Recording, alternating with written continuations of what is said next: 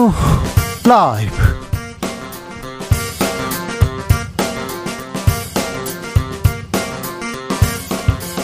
(2022년 8월 16일) 화요일입니다. 안녕하십니까. 주진우입니다. 국민의힘 주호영 비대위가 진영을 갖췄습니다. 논란의 권성동 원내대표 비대위원으로 합류했습니다. 그러자 당내에서 비상 상황 제공자가 비대위원이라니 넌센스다. 정치인다운 결단 내려라 권성동 책임론 나왔습니다. 주요, 주, 주호영 비대위원장은 뭉쳐야 한다고 힘을 줬습니다. 이준석 대표 가처분 결과는 내일 발표되는데요. 당 내용 수습하고 국민의 마음 잡을 수 있을까요? 조원진 전 대표와 이야기 나눠보겠습니다. 윤석열 대통령 취임 100일을 앞두고 대통령실 개편 공식화했습니다. 인적 쇄신 실속 있게 하겠다 이렇게 얘기했는데요. 교체보다는 보강하겠다. 보강이라 보강 멤버로 김은혜 전 국민의힘 의원 떠오르고 있는데요. 홍보로 보강이 개편이 가능할까요? 궁금하기도 합니다. 이준석 대표는 연일 윤석열 정부 저격합니다. 국정 점수 25점이다. 이렇게 얘기했는데요. 윤석열 정부 100일 요즘 정치에서 논해보겠습니다.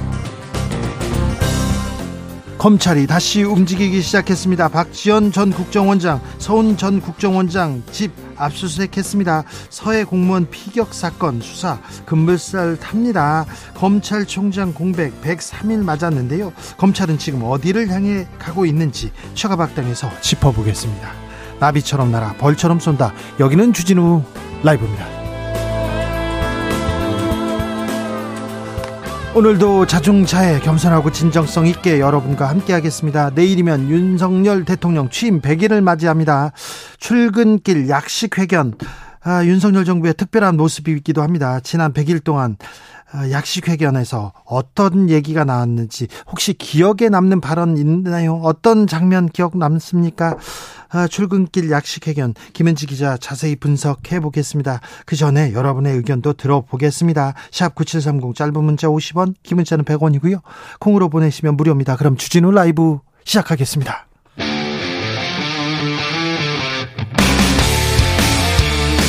탐사보도 외길 인생 20년 주 기자가 제일 싫어하는 것은?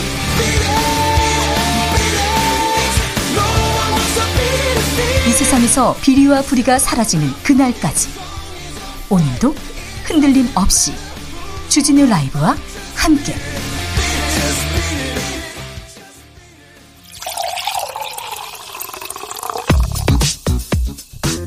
진짜 중요한 뉴스만 쭉 뽑아냈습니다. 주스 정상근 기자 어서 오세요. 안녕하십니까. 속보 말씀드립니다. 검찰총장 후보로 여환섭, 김우곤, 이두봉, 이원석, 여환섭, 김우곤, 이두봉, 이원석 4명 이렇게 후보로 올랐습니다. 이 중에 한 명이 검찰총장이 됩니다. 자, 박지원 전 국정원장 집을 검찰이 압수수색했습니다. 검찰이 움직입니다. 네, 서해 공무원 피격 사건을 두고 국정원의 기록 삭제, 조작 의혹 등을 수사 중인 검찰이 오늘 박지원 전 국가정보원장, 서훈 전 국가안보실장, 서욱 전 국방부 장관 등 피고발인들의 자택을 전격 압수수색했습니다. 네. 어, 서울중앙지검 공공수사 일부가 나섰고요. 어, 이들의 자택뿐 아니라 국정원 예하부대 그리고 해양경찰청 등 사건 관련 관련자들의 사무실도 압수수색을 했습니다. 아니 국정원 내에서 첩보 관련 보고서를 삭제했다고 이렇게 알려졌는데 그런데 그런 의혹을 받는데 집을 이렇게 이렇게 압수수색했습니다. 고 조만간 박지원 전 원장 소환될 것으로 보입니다. 박지원 전 원장 강하게 아닙니다. 부드럽게 여유롭게 반발했습니다. 네, 박지원 전 원장은 검찰의 압수수색 이후 YTN 방송에 출연해서 압수수색은 30분 만에 끝났다고 한다라면서 네. 어, 본인이 국정원의 비밀 문건을 가지고 나왔다고 보고 압수수색을 한 것으로 생각을 했는데 어, 정작 가져간 것은 휴대전화와 일정 등이 적혀 있는 수첩 다섯 건이었다라고 말했습니다. 어, 오늘은 그 출근길에 집을 나서는 길에 그 사진에 찍혔더라고요. 그러면서 휠체어를 타고 수첩에 뭘 메모하는 그런 모습을 잡혔는데 그 박지원 원장님은 머리가 비상해가지고 별거 안 적거든요. 그 간단한 내용이나 뭐 단어를 적는데 별거 안 적는데 음, 카메라 앞에서 여유 여유 있게 포즈를 취하는 것으로 보이는데 좀 나를 망신 주려고 하는 거 아니냐 이렇게 얘기하는데 어떤 내용인지 저희가 또 자세하게 알려드리겠습니다. 윤석열 대통령 대통령실 인적 개편에 대해서 입장 냈어요? 네, 윤석열 대통령은 오늘 기자들과 만난 자리에서 이른바 대통령실 인적 개편 주장에 대해 어, 변화는 국민의 민생을 제대로 챙기고 국민의 안전을 꼼꼼히 챙기기 위한 변화여야 한다라며 어, 어떤 정치적인 득실을 따져서 할 문제는 아니다라고 말했습니다. 네. 어, 또한 휴가 기간 나름대로 생각해 놓은 것이 있고 국민을 위한 쇄신을 꼼꼼하게 실속 있게 내실 있게 변화를 줄 생각이다라고 말했습니다. 인적 개편이 아니라 보강이 될 것이다 이런 얘기예요? 네, 윤석열 대통령이 조만간 취임 후첫 대통령실 개편을 단행할 예정이라는 보도가 이어지고 있는데요. 어, 말씀하신 대로 인적 쇄신보다는 누군가 더 합류하는 이 조직 역량 강화에 중점을 둘 것이다 이런 전망이 나오고 있습니다. 어, 오늘 윤석열 대통령의 발언도 이 저조한 국정 지지도를 반등시키기 위한 국면 전환용 어, 카드로 참모들을 물갈이하는 일은 하지 않겠다라는 의미로 해석되고 있는데요. 앞서 윤석열 대통령은 지지율이 떨어졌다고 손발 맞추던 사람들을 3개월 만에 내치는 것은 평소 소신과 맞지 않는다라는 뜻을 주변에 밝혔다고 합니다. 김은혜 전 의원 홍보라인 투입 이렇게 지금 보도가 나오고 있는데요. 홍보가 문제일까요? 아닌 것 같은데요. 본질은 아닌 것 같습니다. 지금 교육부, 복지부, 공정거래위원장, 검찰총장이 공석입니다. 장관급, 아주 중요한 장관급짜리 네 자리가 공석입니다. 어, 휴가 때 나름대로 생각해 놓으셨다면 지금 보따리를 풀어야 됩니다. 일단 인사 시스템은 문제가 커다란 걸로 커다라다고 지금 국민들이 보고 있습니다. 어, 교육비서관은 전, 전격 교체했습니다. 그런데 교육부 총리가 지금 자리에 없어요. 그런데 누가 누가 키를 자고 쥐고 교육을 이렇게 이끌고 갑니까? 코로나가 이렇게 지금 계속 나오고 유행인데 보건복지부는 누가 이끌고 갑니까? 이런 부분에 대해서 좀 국민의 눈높이, 국민의 눈높이에 맞는 그런 인사 이렇게 좀 지명하셨으면 합니다. 국민의힘 비대위 구성됐습니다. 네, 국민의힘 주호영 비상대책위원장이 오늘 의원총회에서 비상대책위원 인선을 발표했습니다. 이 명단을 보면 이 초선의 엄태영 전주회 의원이 있고요. 이 정양석 서울 강북구 갑 당협위원장이 있습니다. 네. 어, 그리고 주기환 전 광주시장 국민의힘 후보, 어, 그리고 청년목 비대위원으로는 최재민 강원도의회 의원, 이소희 세종시의회 의원이 포함됐습니다. 주기환 이분이 눈길을 사로잡습니다. 네, 윤석열 대통령이 2003년 광주지검에서 근무할 당시 검찰 수사관으로 일하며 일하며 그 인연을 맺은 인물인데요. 어, 최근 그 아들이 대통령실에서 6급으로 근무해 이른바 사적 채용 논란이 벌어진 바 있습니다. 얼마 전에 광주시장 후보로 이렇게 나왔잖아요. 그래서 주기환이 누구야? 그런데 광주에서 아는 분들이 없더라 고요. 알고 보니까 검찰 인맥이다. 그 윤석열 대통령의 검찰 인맥이다. 이렇게 나왔는데 이분이 비대위원으로 갔군요. 또 하나 또 주목되는 인사는 권성동 원내대표입니다. 네, 권성동 원내대표가 재신임되면서 당연직으로 비대위에 참여를 하게 됩니다. 성일종 정책위의장도 마찬가지인데요. 오늘 오후 열린 상임 전국위원회에서 임명안이 의결됨에 따라 어, 총 9명의 비대위가 꾸려지고 이준석 대표는 전 대표가 됐습니다. 아니 왜 비대위로 갔냐? 권성동 때문이다. 이렇게 얘기를 했는데 국민의힘 내부에서도 그런데 다시 비대위원으로 간다. 이걸 어떻게 받아들이는지 국민의힘에서는 어, 의총에서 권성동 압도적으로 재신임했다. 이런 얘기도 나오고 있는데 오늘 국민의힘은 어떻게 이런 결정이 내려, 내려지게 됐는지 잠시 후에 저희가 최가박당에서 자세하게 짚어보겠습니다. 이준석 대표는 제1야당 역할을 충실하게 합니다. 오늘도 방송에 나와서 공세 윤석열 대통령에 대한 공세 이어갑니다. 네, 이준석 대표는 오늘 MBC 라디오에 출연해 현재 상황을 박근혜 전 대통령 탄핵 때와 빗댔습니다. 아, 이준석 대표는 당시 후회됐던 지점은 박근혜 전 대통령이 독주할 때 미리 견제하지 못한 것, 아, 그리고 유승민 전 의원을 쫓아내려 했을 때 아무도 말리지 않았다는 것이라고 말하면서 공천 학살 때 진박이라고 호가호위하는 분들이 나왔을 때 이를 미리 제압하지 못했다라고 말했습니다. 어, 그러면서 지금 익명 인터뷰를 하고 당내에서 사고 치는 걸 보면 진박보다 결코 윤핵관이 못하지 않다라고 강도 높게 비판했습니다. 갑자기 진박이 나왔습니다. 윤핵관보다 진박이 아, 윤핵관이 진박보다 못하지 않다. 아, 잠시 후에 저희가 진박 한분 모셔가지고요. 모셔서 이 사태 어떻게 보고 있는지 2부에서 아, 모시겠습니다. 조원진 전 아, 우리 공화당 대표와 이 얘기 한번 나눠보겠습니다. 민주당에서는 논란의 당원 80조 개정 의결했습니까? 네, 민주당 전당대회 준비위원회는 오늘 당내에서 논란이 됐던 이 기소시 당직 정지 당원 어, 당 어, 당원 80조 1항을 개정하는 방안을 의결했습니다. 어, 해당 조항은 부정부패 관련 법 위반 혐의로 기소된 당직자의 직무를 기소와 동시에 정지할 수 있다라는 내용인데요.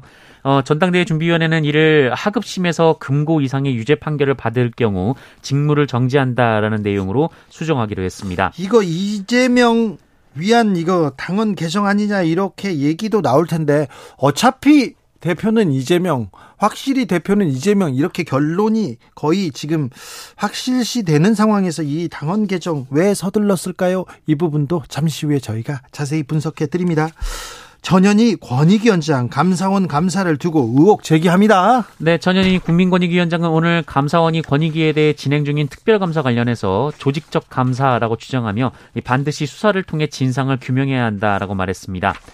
전현희 위원장은 감사가 여권에서 하는 감사인지 아니면 감사원에서 독자적으로 제보를 받아서 시작했는지 현재는 알 수 없다라고 했지만 어, 윤석열 정부 출범 이후 자신이 국무회의 참석 명단에서 배제됐으며 어, 이른바 윤핵관으로 불리는 국회 정무위원회 소속 의원이 상임위에서 자신의 사퇴를 압박하고 바로 다음 날부터 감사원 감사가 시작됐다라고 주장했습니다. 네. 어, 그러면서 정황상 이 대통령실과 여권이 조직적으로 권익위원장의 사퇴를 압박하는 모양새라고 했고요.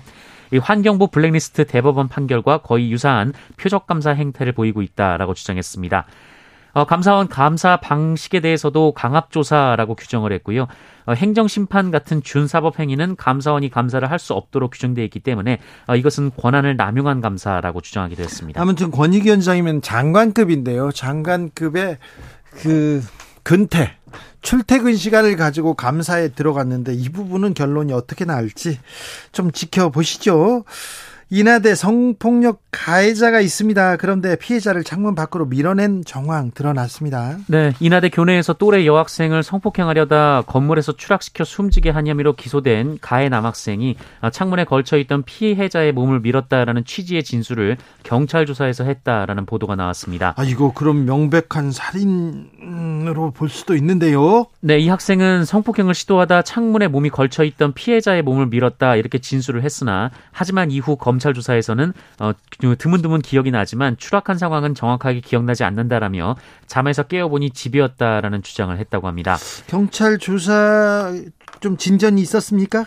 네, 검찰과 함께 현장을 조사한 이 법의학자 이정빈 가천대 의과대학 석자 교수에 따르면 창문에 몸이 걸쳐 있던 피해자를 밀었다는 진술은 이 다리를 들어 올려서 밀었다는 의미라면서 어, 그러지 않고서는 의식이 없어 몸이 축 늘어진 피해자가 창문 밖으로 추락할 수 없고 또 피해자의 윗배에서 상당히 오랜 시간 창문 틀에 눌린 자국이 발견됐다라고 밝혔습니다. 네. 어, 또한 사건 현장에서 발견된 피의자의 휴대전화 속 동영상은 소리만 녹음이 됐는데요. 이 반항하는 듯한 피해자의 음성이 담겼으며 어, 추락음이 들린 뒤 욕설을 하는 피의자의 목소리가 있었다라고 합니다. 아이고 이런 짐승만 못한 네.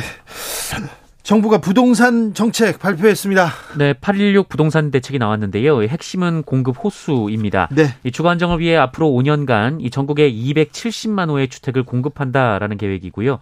어, 이 공급 정책은 재건축 재개발 규제 완화 어, 그리고 인센티브를 주는 민간 도심 복합 사업 유형 등 어, 민간 주도로 이루어져 있습니다. 네. 어, 이를 위해 재건축 부담금을 감면하고 재건축 안전진단 기준도 완화할 것으로 보입니다.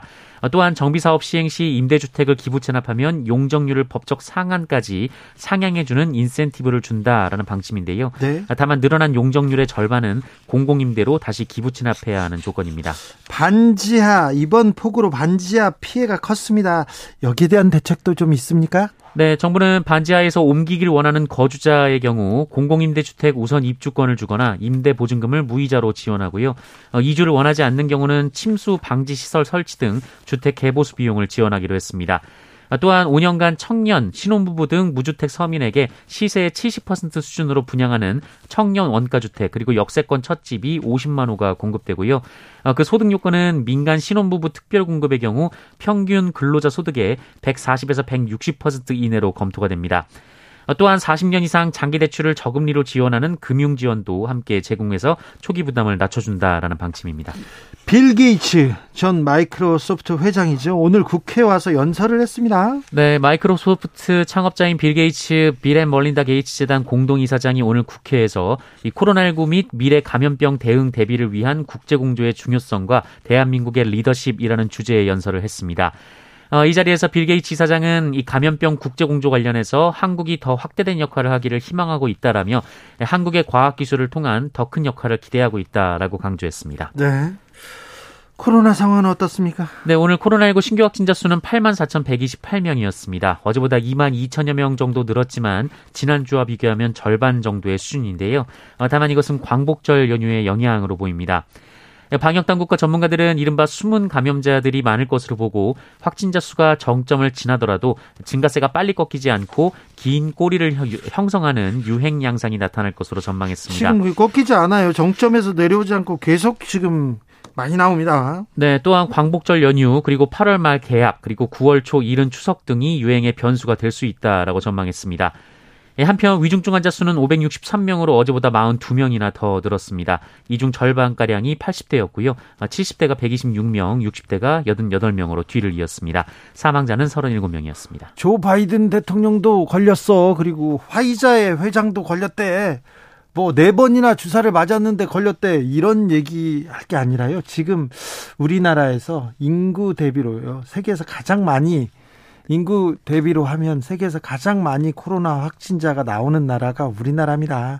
100만 명당 확진자 수가 지금 우리나라가 1위고 마셜 제도가 2위고 일본이 3위입니다. 그러니까 매우 심각한 상황에 우리가 놓여 있어요.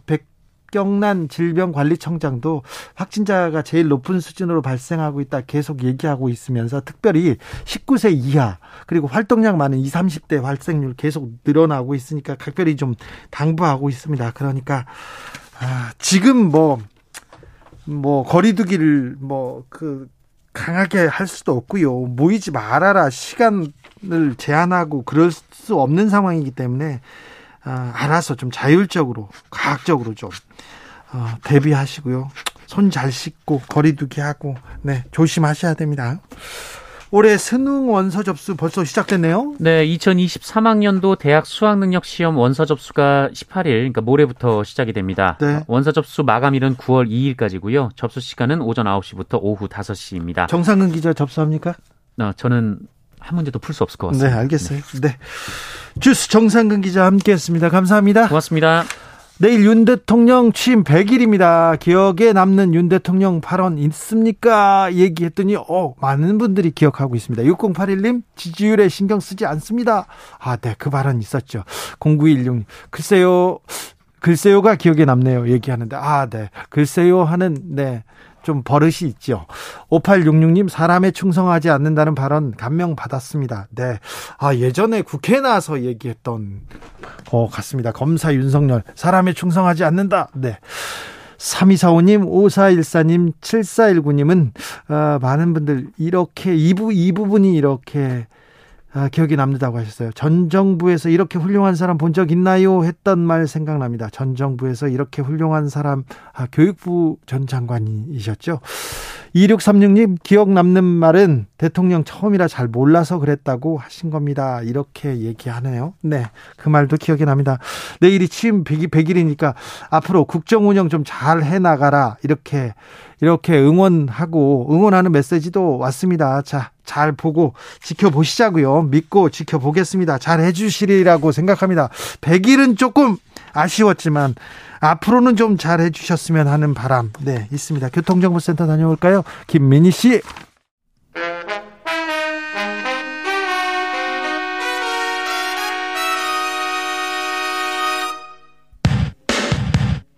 주진우 라이브 돌발 퀴즈.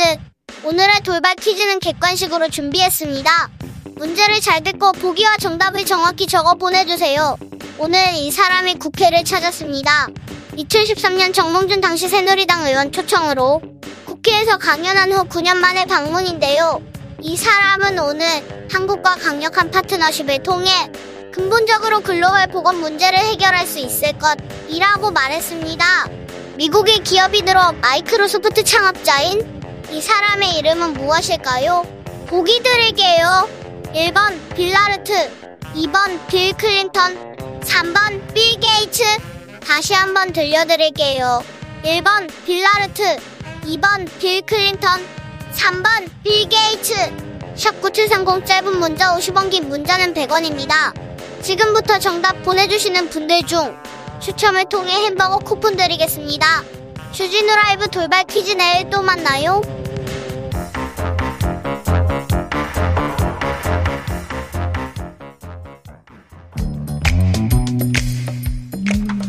오늘의 정치권 상황 깔끔하게 정리해드립니다. 여당 야당 크로스 최가박과 함께 최가박당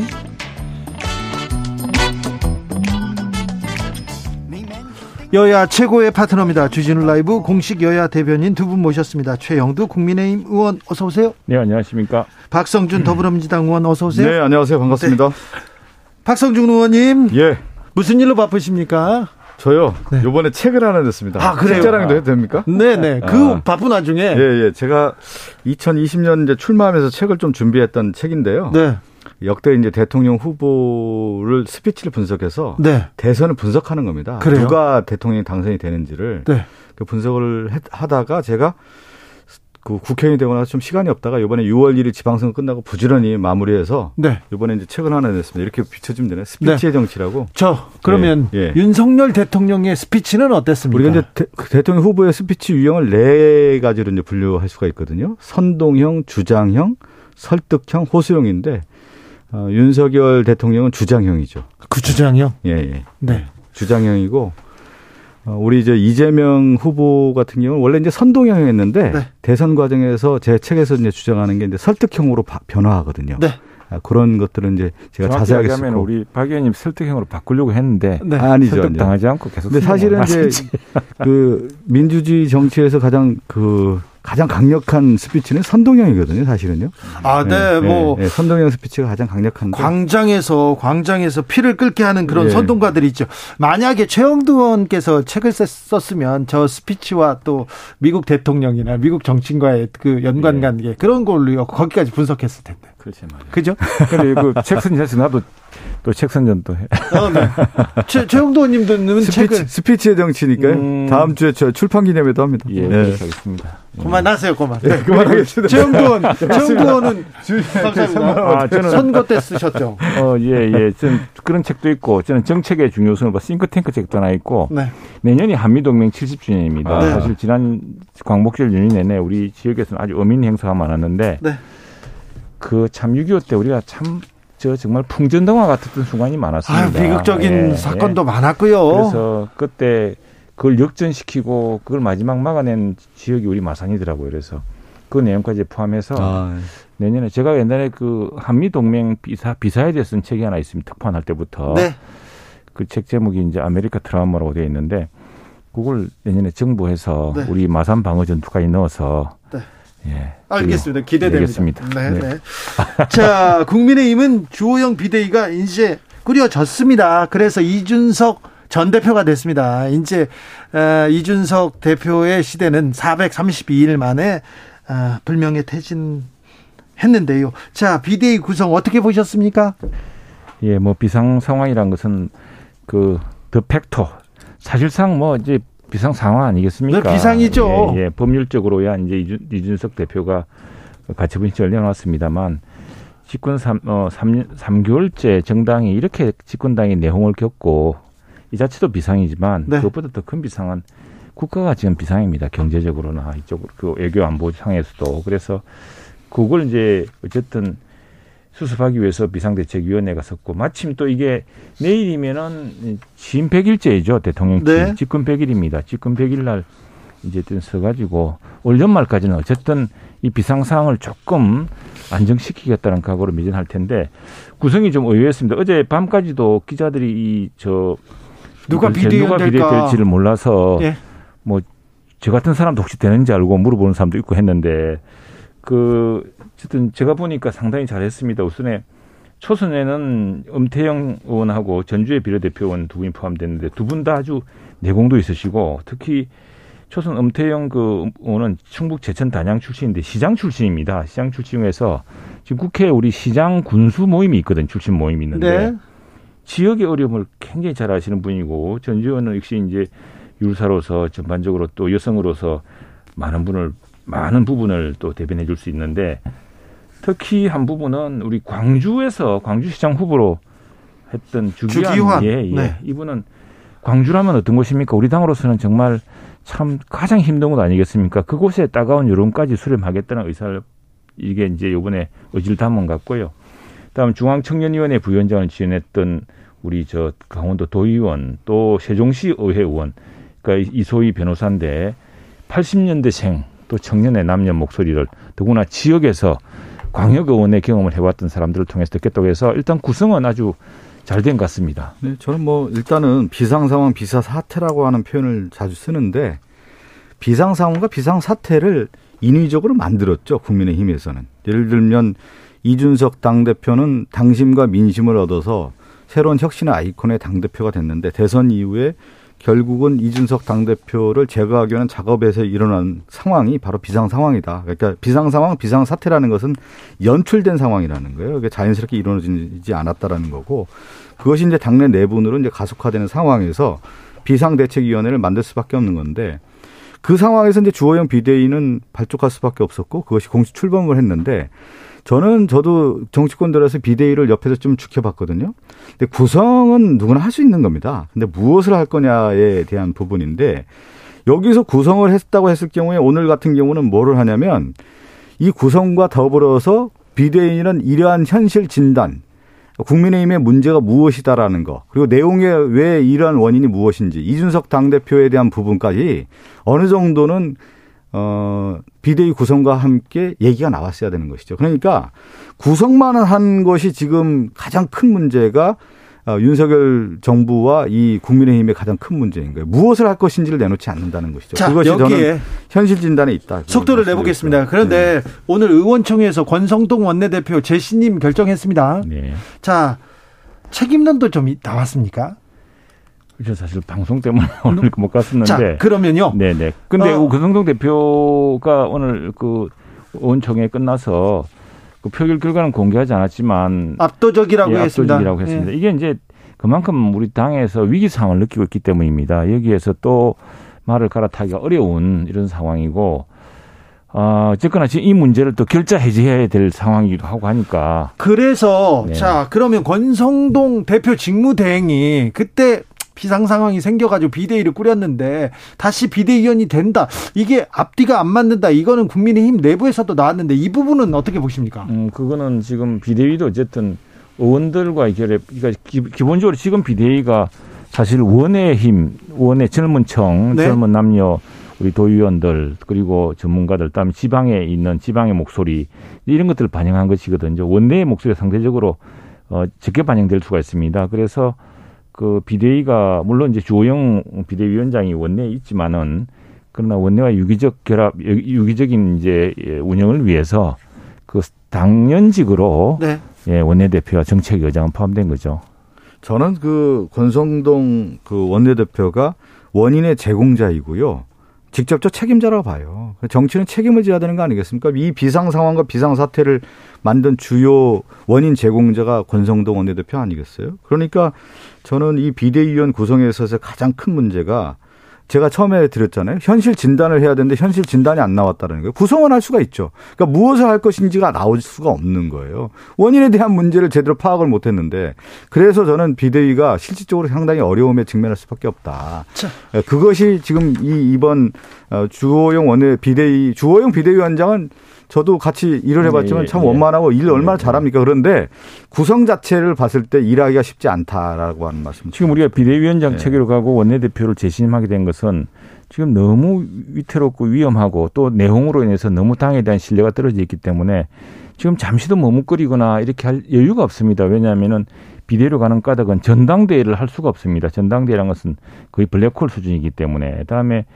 원내 대표를 하려면 다시 의원 그 원내 대표도 이제 또 선거해야 선거를 해야 됩니다. 예. 선거인데 이걸 오늘 아침에 해가 내일 오늘 오후에 할 수가 없거든요. 원내 대표 주자들이 또 선거 운동할 기간을 줘야 되기 때문에 지금 그럴 여유가 없는 상황에서 더 홀- 절박하게 예, 혼란에 빠질 절박하게 수밖에 없으니 그리고 결자 해지 차원에서 더 각오를 갖다 주고 하라는 또 우리 동료 의원들의 또 강력한 주문과 질책성 주문도 있었다고 봅니다. 오히려 그게 더 함정에 들어가는 거죠. 주호영 비대위가 첫 번째로 넘어야 될 산이 윤석열 대통령도 마찬가지로 치- 첫 번째 넘어야 될 산이 이준석 대표인 것 같아요. 연일 방송에서 독설 퍼붓습니다. 자, 윤석열 대통령 성적 치면 한 100점 만점에 25점 정도 뭐.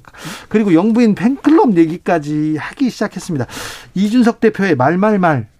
근데 그게 이제 조금 우리 언론에서 관심을 그쪽만 맞춰서 그런데 보면은 그 최소한 그 대통령에 대해서는 조심하는 대목이 보입니다. 그래요? 예, 예. 그리고 지금 그게 조심 안 하는 것처럼 어, 보이는데. 아니 그게 아니 그런 이야기 했잖아요. 무슨 양두구육 가지고 내가 어디에 그런 말을 했냐고 또 아, 예, 그런 말을 예, 했어요. 예, 예.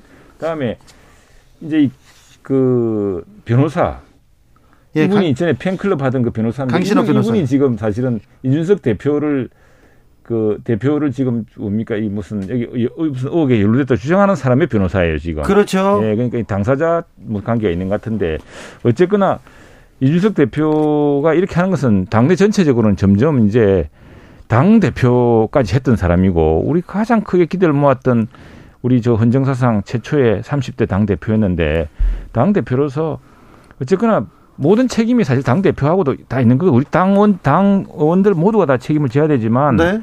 그러나 당 대표로서도 그 이 무거운 책임감을 느끼고 어쨌거나 이 어려운 상황에 지금 이렇게 분열적인 언어- 언어보다는 보다 통합적인 또 그리고 좀 더 좀 더좀 원숙한 이런 태도와 그런 어, 저 리더십을 보여줬으면 좋겠다는 바람들이 많습니다. 저는 그 이제 저는 이제 유형화하는 걸 좋아하는데 좋아한다보다 이제 분석을 할 때 그런데 정치인의 유형을 두 가지로 크게 부- 분류하면 수능형과 반골형이에요. 네. 윤석열 대통령은 윗분들을 치받으면서 올라왔단 말이에요. 그러면서 자기를 파워를 키워왔단 말이에요. 반고령이죠. 반고령의 전형적인 반고령이란 말이에요. 그러면 정치권에서 권성동 원내대표나 장재원 의원 다 반고령이란 말이에요. 그렇네요. 그런 특징이 같죠. 왜 네. 그러냐면 공격수 저격수 역할을 하면서 커왔던 유형인데 네.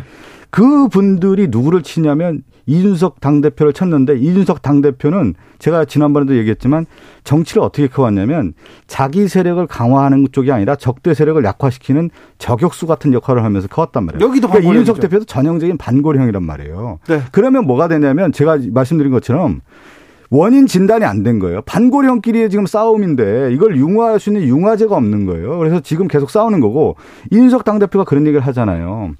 그 강신업 변호사 같은 경우는 김건희 여사 팬클럽 회장이란 말이에요.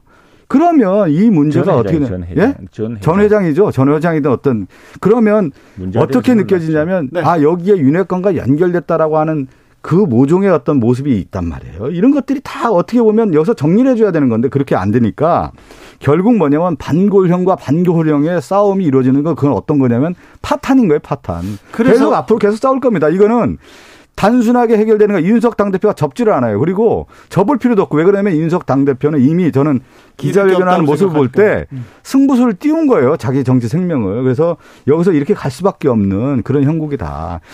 그런 모습으로 지금 저는 이제. 어, 인수당 대표가 이미 이미 지금 엎어진 물은 어쩔 수가 없는데 좀 수습을 하고 좀 새로운 리더십을 보여주면 좋겠습니다. 어쨌거나 30대 당 대표라는 귀중한 자산을 아직도 가지고 있는 분 아니겠습니까? 그렇다고 한다면은 이런 문제에서 자 우리 아까 저격 말씀하셨는데 정치가 전투와 다른 까닭은 정치는 공감을 얻어야 되는 거거든요. 그렇죠. 마음을 예, 사야죠. 예. 지금 우리 정치가 우리 정치 지도자들 보면 전부 뭐 우리 박 의원님 말씀하셨지만 반감과 적대적 언어와 저격으로서 성- 이렇게 어느 단계의 정치적 입지를 굳히고 있는 사람인데 그런 정치에 사람들이 꼭 실정을 내고 있습니다. 그런 섭게 사람들이 아주 그냥 넌들이 치고 있어요. 그래서 오히려 나는 이 기회에 본인이 들어 오해도 당하고 이렇게 했지만 그런데 지금 이 상황도 보면은 전혀 그럼 나는 전혀 책임이 없다 이럴 수도 없는 상황이에요. 왜냐? 지금 무슨 어- 제기된 의혹이 첫 번째 의혹이 돼서는 당이 그건 증거가 없기 때문에 기각을 했습니다. 윤리위에서. 예. 두 번째 의혹은 이른바 7억 각서가 나오는 바람에 그걸 다루다가 이제 상황이 이렇게 오게 된 것인데 이 분야에 대해서는 어쨌거나 지금 경찰 수사도 있고 하기 때문에 당사자가 이 명예회복을 할 수 있는 기회 혹은 사건의 진실이 드러날 기회가 있지 않습니까? 그렇게 하면 이제 해소되고 또 어떻게든 새로운 전화회복을 맞을 수 있을 텐데 지금 온통 이걸 적대적 언어로 한 이렇게 적대적이라는 방식으로 해서 한 얼마나 공감을 네. 얻을지 모르겠습니다. 이, 이 싸움은 이준석 대표에게 좀 유리할 겁니다. 왜 그러냐면 지금 권성동, 장지원 권력의 실세들이 이준석을 포위해서 한 사람을 어떻게 보면 문매를 때리는 모습이거든요. 거기에 대해서 저항하는 모습이고 한국 정치의 법칙 중에 하나가 뭐냐면 교자 필패, 애자 필승이라는 게 있어요. 교만한 자 반드시 패, 패, 필패하고 애처로운 자 반드시 승리한다라고 하는데 지금 여론조사에 그게 나오는 거잖아요. 탄압받고 있는 탄압받고 있는 이준석 당대표가 됐기 때문에 탄압받는 사람을 국민들은 보호하려고 하거든요. 어쨌든 윤석열 당 대통령을 만든 제1동공신 제가 볼 때 권성동 장재원보다 더 제가 볼 때는 비교 우위에 있는 분이 이준석 당대표예요. 네.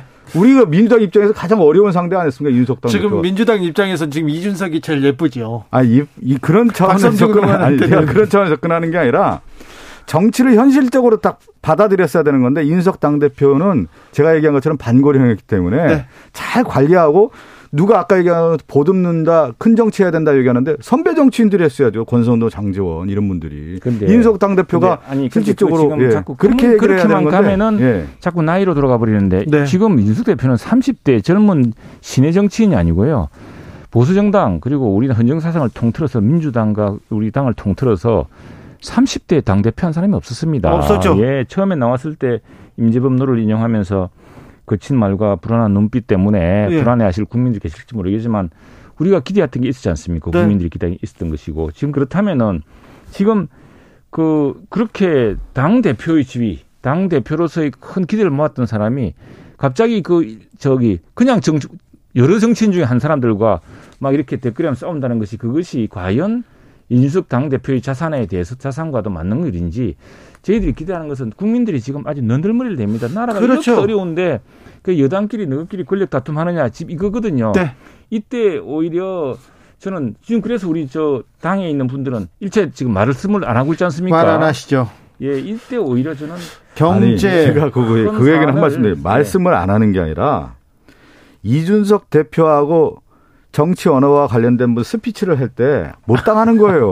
아, 못하는 왜 겁니다. 그러면 네. 명분 싸움에서 예. 인석 당대표가 우위에 있다니까요. 그렇기 때문에 인석 당대표를 치기가 어려운 거고 국민들이 볼때야 이준석 대표가 탄압받고 있다라는 생각을 갖고 있기 때문에 여론조사하면 차기 당대표 이준석 대표가 올라갈 수밖에 저는 없는 저 거예요. 지금요. 우리가 정치적인 네. 지도자로 크고 정치적인 저, 성, 저 마지막 그 큰 성취를 하려면은 결국 국민들을 통합시키려고 공감을 더 얻어내는 국민들의 사람이지. 마음을 얻는 사람이. 지금 싸움에서 이기는 게 예, 아니라 그 지금 마음을 뭐 얻는 사람이 티격태격 해가지고 될 문제는 아니고 저는 네. 그런 의미에서 이준석 대표도 이제는 내일 뭐 어쨌든 지금 제기한 가처분 그 결과 나옵니다. 나오지 않겠습니까? 나오면은 그 결과를 가지고서 네. 이제 좀 큰 정치로 내가 이렇게 해서 우리 당과 지금 나라 어려움에 처한 국가 경제를 살리는데 네. 뭐 최선을 다하겠다든가 하는 이런 방식으로 정말 국민들한테 더 이상 제가 당 대표 출신이기 때문에 더 파워가 큰 제가. 말씀드리면 오히려 비대위가 인석 당 대표를 보듬어야죠.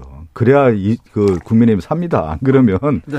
인석 당표 쳐가지고 뭘 얻을 수 있겠어요. 그 비대위는 뭐 관계가 없죠. 비대위는 아마 아니 아니 비대위는 이제 비대위는 다음 지도부니까 계속 그 대표랑 이제 만나기도 하고 근데 비대 이제 이준석 대표 이야기는 그 비대위는 관계 없다. 내가 주호영 또 비대위원장은 아무런 뭐 저것도 없고 딱 만나는 것도 별로 서로 서로에게 유익하지 않다라고 이제 선을 그었는데 비대위 문제는 어쨌거나 이 당내 지금 내용 어쨌든 내용 상태는 맞지 않습니까? 예, 예. 그 상태를 수습해야 되고 누군가 이제 중진들의 정치력을 정말 발휘해야 될 순간이 왔습니다. 정치력 얘기 나왔습니다. 지금 경제, 외교 안보 다 비상 상황이고 시대가 바뀌는데 지금 대통령이 정치력을 보여주지 못하고 있어요. 그리고 윤핵관 어, 대통령 주변 사람도 마찬가지고요. 그리고 여- 전 여당 대표가 됐지만 여당 대표도 정치력을 보여주지 못하고 있다. 이렇게 보입니다. 가장 정치력을 지금 정치력 정치를 해야 될 분들이 정치력을 보여주지 못해요. 정치인들이 이게 또 문제인 것 같아요. 예, 뭐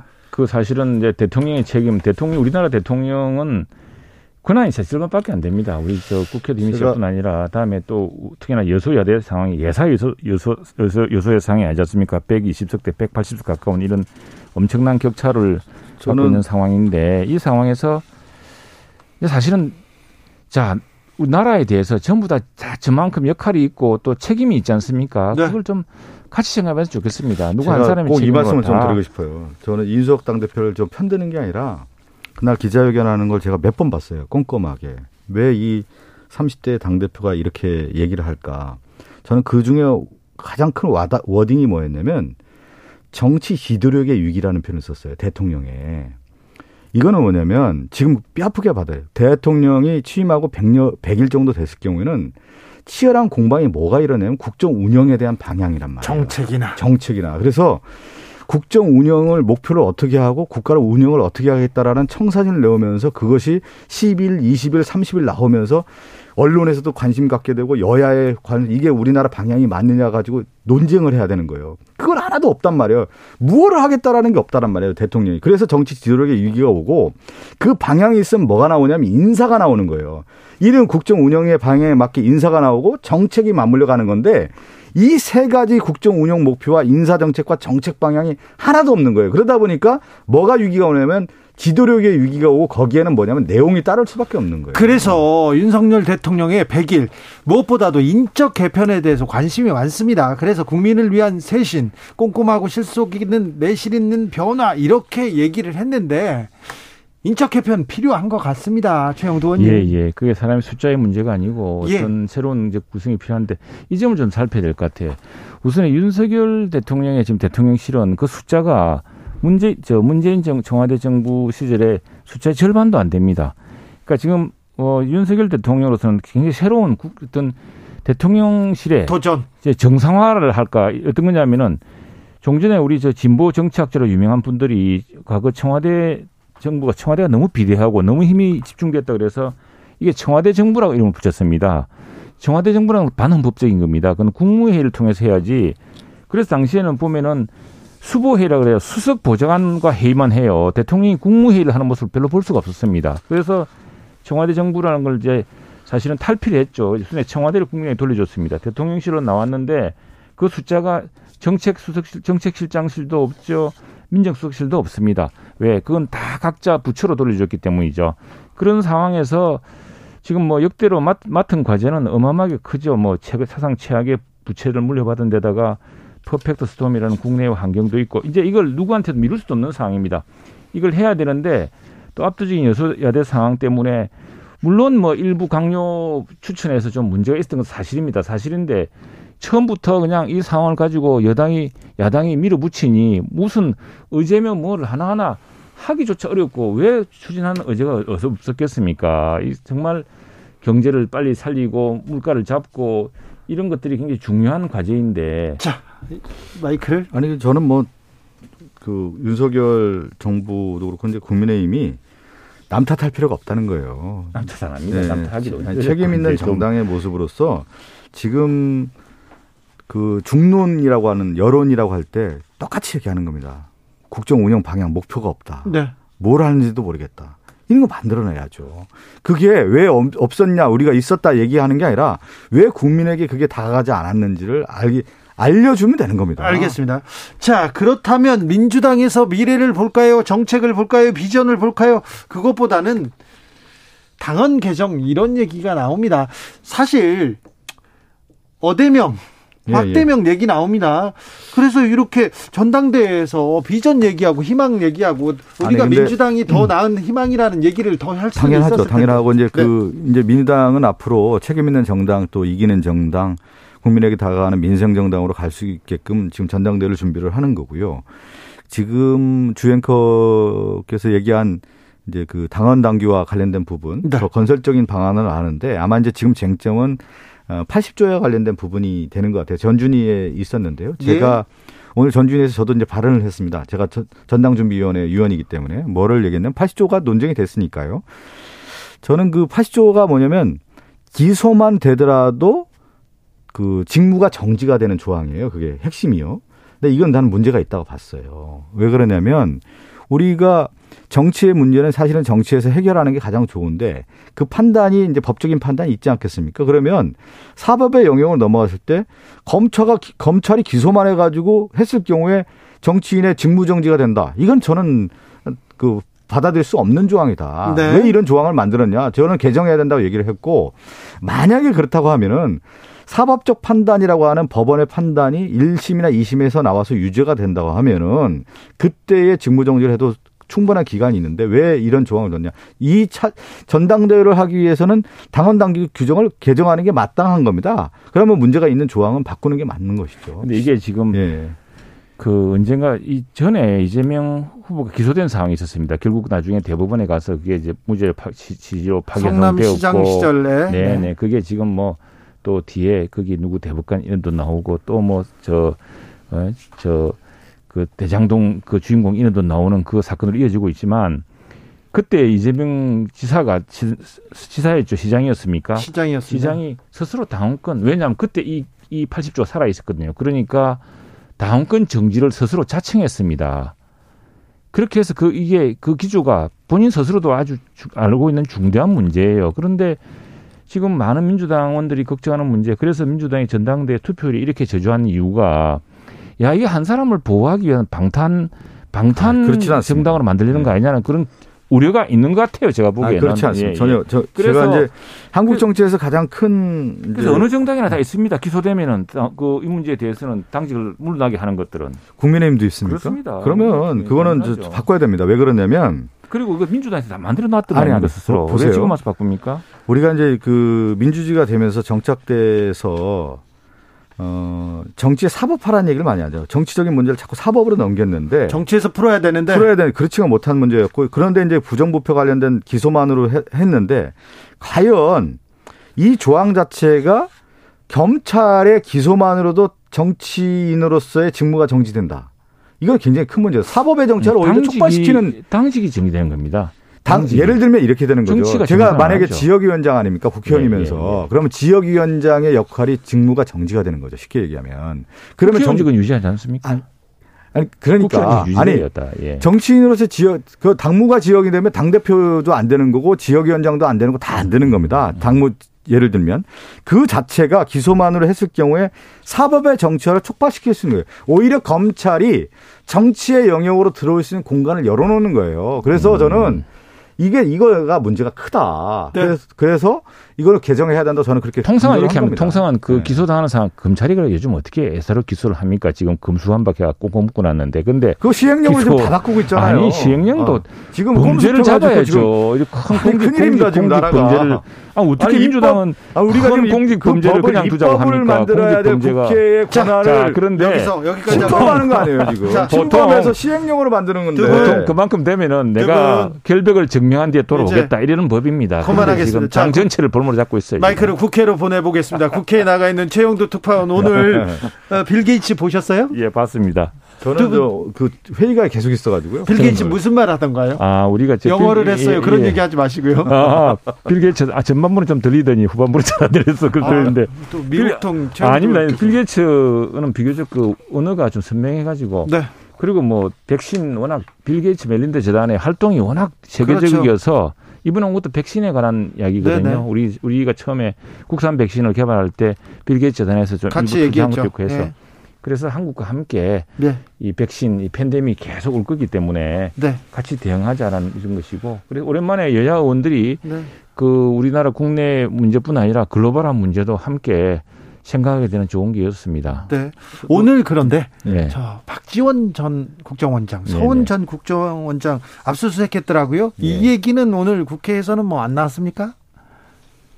저는 한 말씀 드리고 최영도 의원님이 얘기하는데 예, 지금 저는 왜 과거에 보수 정권의 악습을 따라가는지 모르겠어요. 아 그래요? 악습 안에 북풍몰이.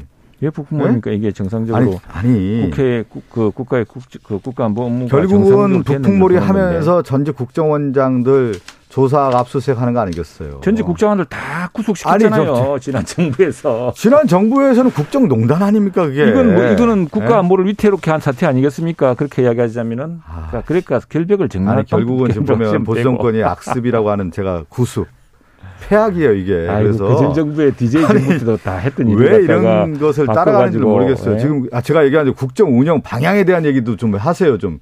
뭐 그렇게 뭐, 하겠는데 내가 이게 이제 아니 저는 오히려 이게 두 분이 결백을 정리하는 방법 요즘 압수수색 한다고요 마구 못합니다. 탁 더구나 이분들 다 민주당에서 또 탁 눈을 부릅뜨고 보고 있기 때문에 네. 그 영장 집행도 요즘 영장 집행한다고 막 뒤지고 그러지 못, 없- 뭐, 아, 그렇죠. 못 합니다. 네. 예. 예, 그리고 이건 오히려 그렇다고 한다면은 두 분이 지금 주장하는 결백을 또 보여줄 수 있는 기회이기도 하고요. 뭐 집에 차단도 없으면 이제 끝난 거죠 수사는. 뭐 압수수색했다고 박지원 전 원장은 좋아하시더라고요. 네. 최가박당 여기서 정리할까요? 그러시죠. 네. 여유가 너무 있어가지고. 네. 최영두, 박성준, 박성준, 최영두 두 분 감사합니다. 감사합니다. 네. 아, 참. 정부 여당 얘기를 한 70% 하고 야당 얘기 조금 하고 이런 거에서 벗어나야 될 텐데 2부에서 뵙겠습니다. 감사합니다, 두 분.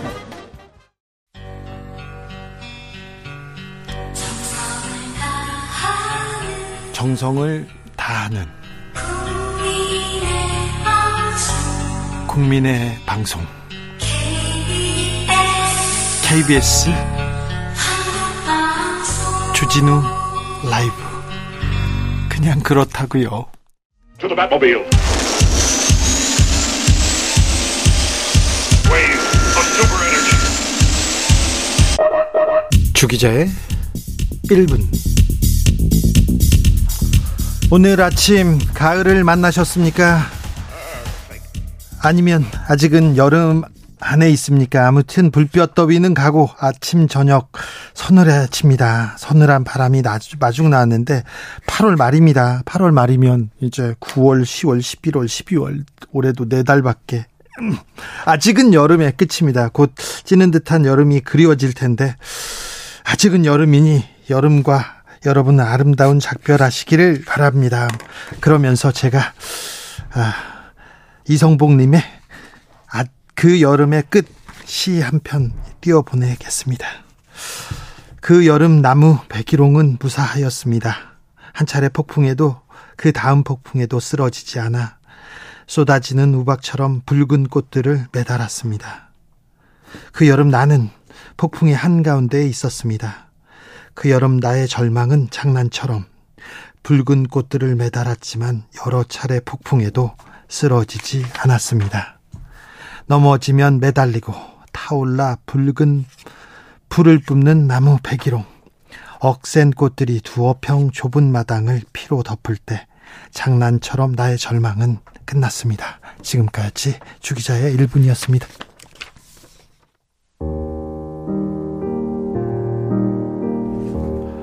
김동률 여름의 끝자락.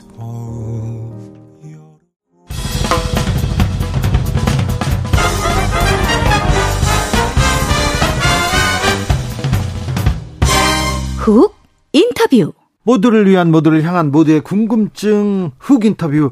윤석열 정부 출범 내일로 100일을 맞습니다. 오늘 비대위 체제로 이렇게 전환했는데 근데 지금 국민들이 정치를 걱정합니다. 집권 여당 걱정합니다. 대통령 걱정합니다. 자, 보수 우파의 실력이 이 정도밖에 없었어? 능력도 좀 의심받고 있습니다. 그래서 무, 물어보겠습니다. 조원진 전 우리 공화당 대표 모셨습니다. 안녕하세요. 반갑습니다. 네. 아니 대표님 어제 광화문에서 광복절 집회 여셨죠? 어, 우리는 뭐 자유민주주의 체제, 예. 자유시장 경제, 자유통일 그걸 주제로 해서 집회를 했는데 또 한쪽에서는 뭐 윤석열 수호 집회도 하더라고. 아 그래요? 했어요? 윤석열 가만 놔둬도 되는데 왜 수호하지? 아, 그래요? 광화문 광장 열자마자 집회 집회하고 그러면 안 되는 거 아닙니까? 우리는 숭례문에서 했죠. 아 그랬어요? 어, 광화문 광장은 지켰습니까? 어, 강화문 광장 가고 싶은데 뭐 못하게 하더라고. 그래서 아 법을 지키느라고. 네. 네. 알겠습니다. 내일이 윤석열 취임 100주년 100 100주년이라뇨. 100일을 맞습니다. 자, 아, 100일 어떻게 평가하시는지? 뒤죽박죽 혼돈의 100일이다. 네. 그렇게 보고 윤석열 대통령 인사 문제가 많다 이렇게 얘기를 하잖아요. 네. 어, 그러면은 그 100일 동안 뭐가 문제인가 예. 곰곰이 좀 지켜봐야 되는데 네. 국민들이 인사가 문제다 뭐 이러면은 인사가 문제인 겁니다. 예. 그러면 그에 대한 대책들을 좀 세우는 모양이 좀 필요한데 네. 안할 것 같아요. 아, 그래요? 어, 인사 쇄신도 그렇고 네. 어, 여러 가지 8.15 때 뭐 했던 얘기들을 종합해 보면은 네. 어, 조금 방향을 잘못 잡고 가는구나. 네. 윤석열 대통령이 지지율이 떨어지는 것이 걱정이 아니고 예.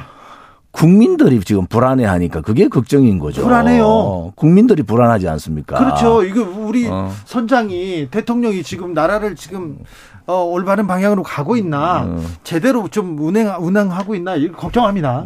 인사에서 윤석열 대통령이 직접 할 수 있는 게 있고 네. 소위 말하는 윤석열 대통령의 지지율에 영향을 미치는 네. 그러한 사람들이 스스로 물러나는 경우가 있고 예. 두 가지가 아니겠습니까? 네. 그래서 어, 윤석열 대통령 정부 100일 동안 컨트롤 타워가 없었다. 네. 컨트롤 타워라는 것은 대통령실 아니겠습니까? 네. 그래서 저는 뭐 김대기 비서실장이 네. 아까운 인물이지만은 전체를 통괄해서 보기에는 약하다. 예. 그런 입장에서 비서실장 교체를 하는 것이 맞다. 네. 어, 또 홍보 라인에서도 하는 것이 영 믿업지 않잖아요. 뒷북치는 네. 홍보, 뭐 또 국민들 정서에 맞지 않는 얘기들, 뭐 이런 부분들을 빨리 조치하는 게 좋겠다 했는데, 어, 일부 쇄신, 뭐 인사 쇄신하겠다 이런 입장으로 가시는 것 같아요. 네. 그런 입장으로 보면은 제일 안타까운 것이 국민들이다. 예. 우리가 지금 윤석열 대통령 지지율 가지고 이러쿵 저러쿵 얘기할 게 아니고 네. 그것을 바라보고 있는 국민의 마음이 어떤가. 네. 거기에 원점을 다시 돌려보자. 예. 그럼 국민을 편안하게 해줬느냐. 100일 동안. 온갖 정권 말기의 현상들이 다 일어났잖아요. 네. 자, 그런데요.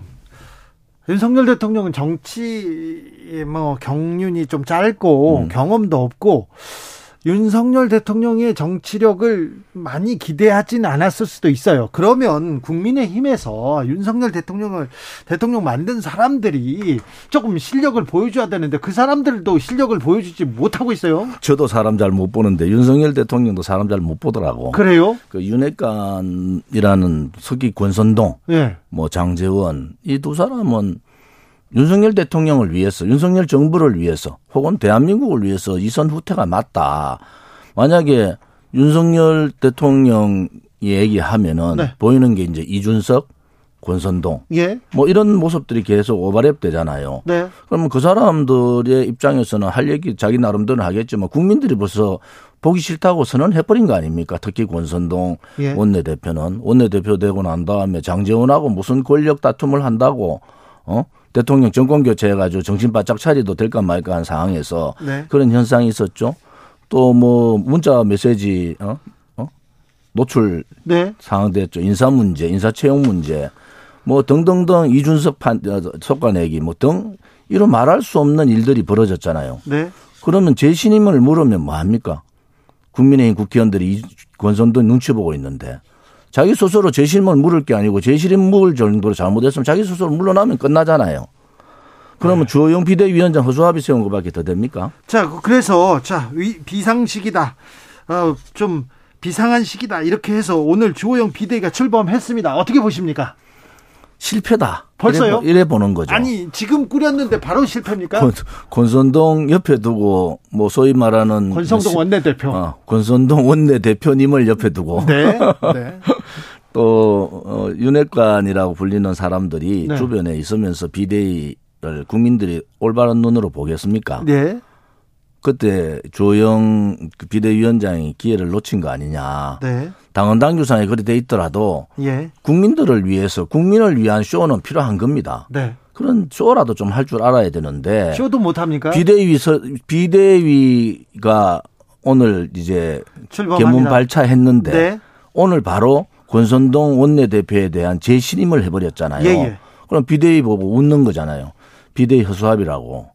그래요. 그래서 주호영 비대위원장께서 네. 좀 정신 좀 차렸으면 좋겠다 이런 생각을 가지고 있습니다. 알겠습니다.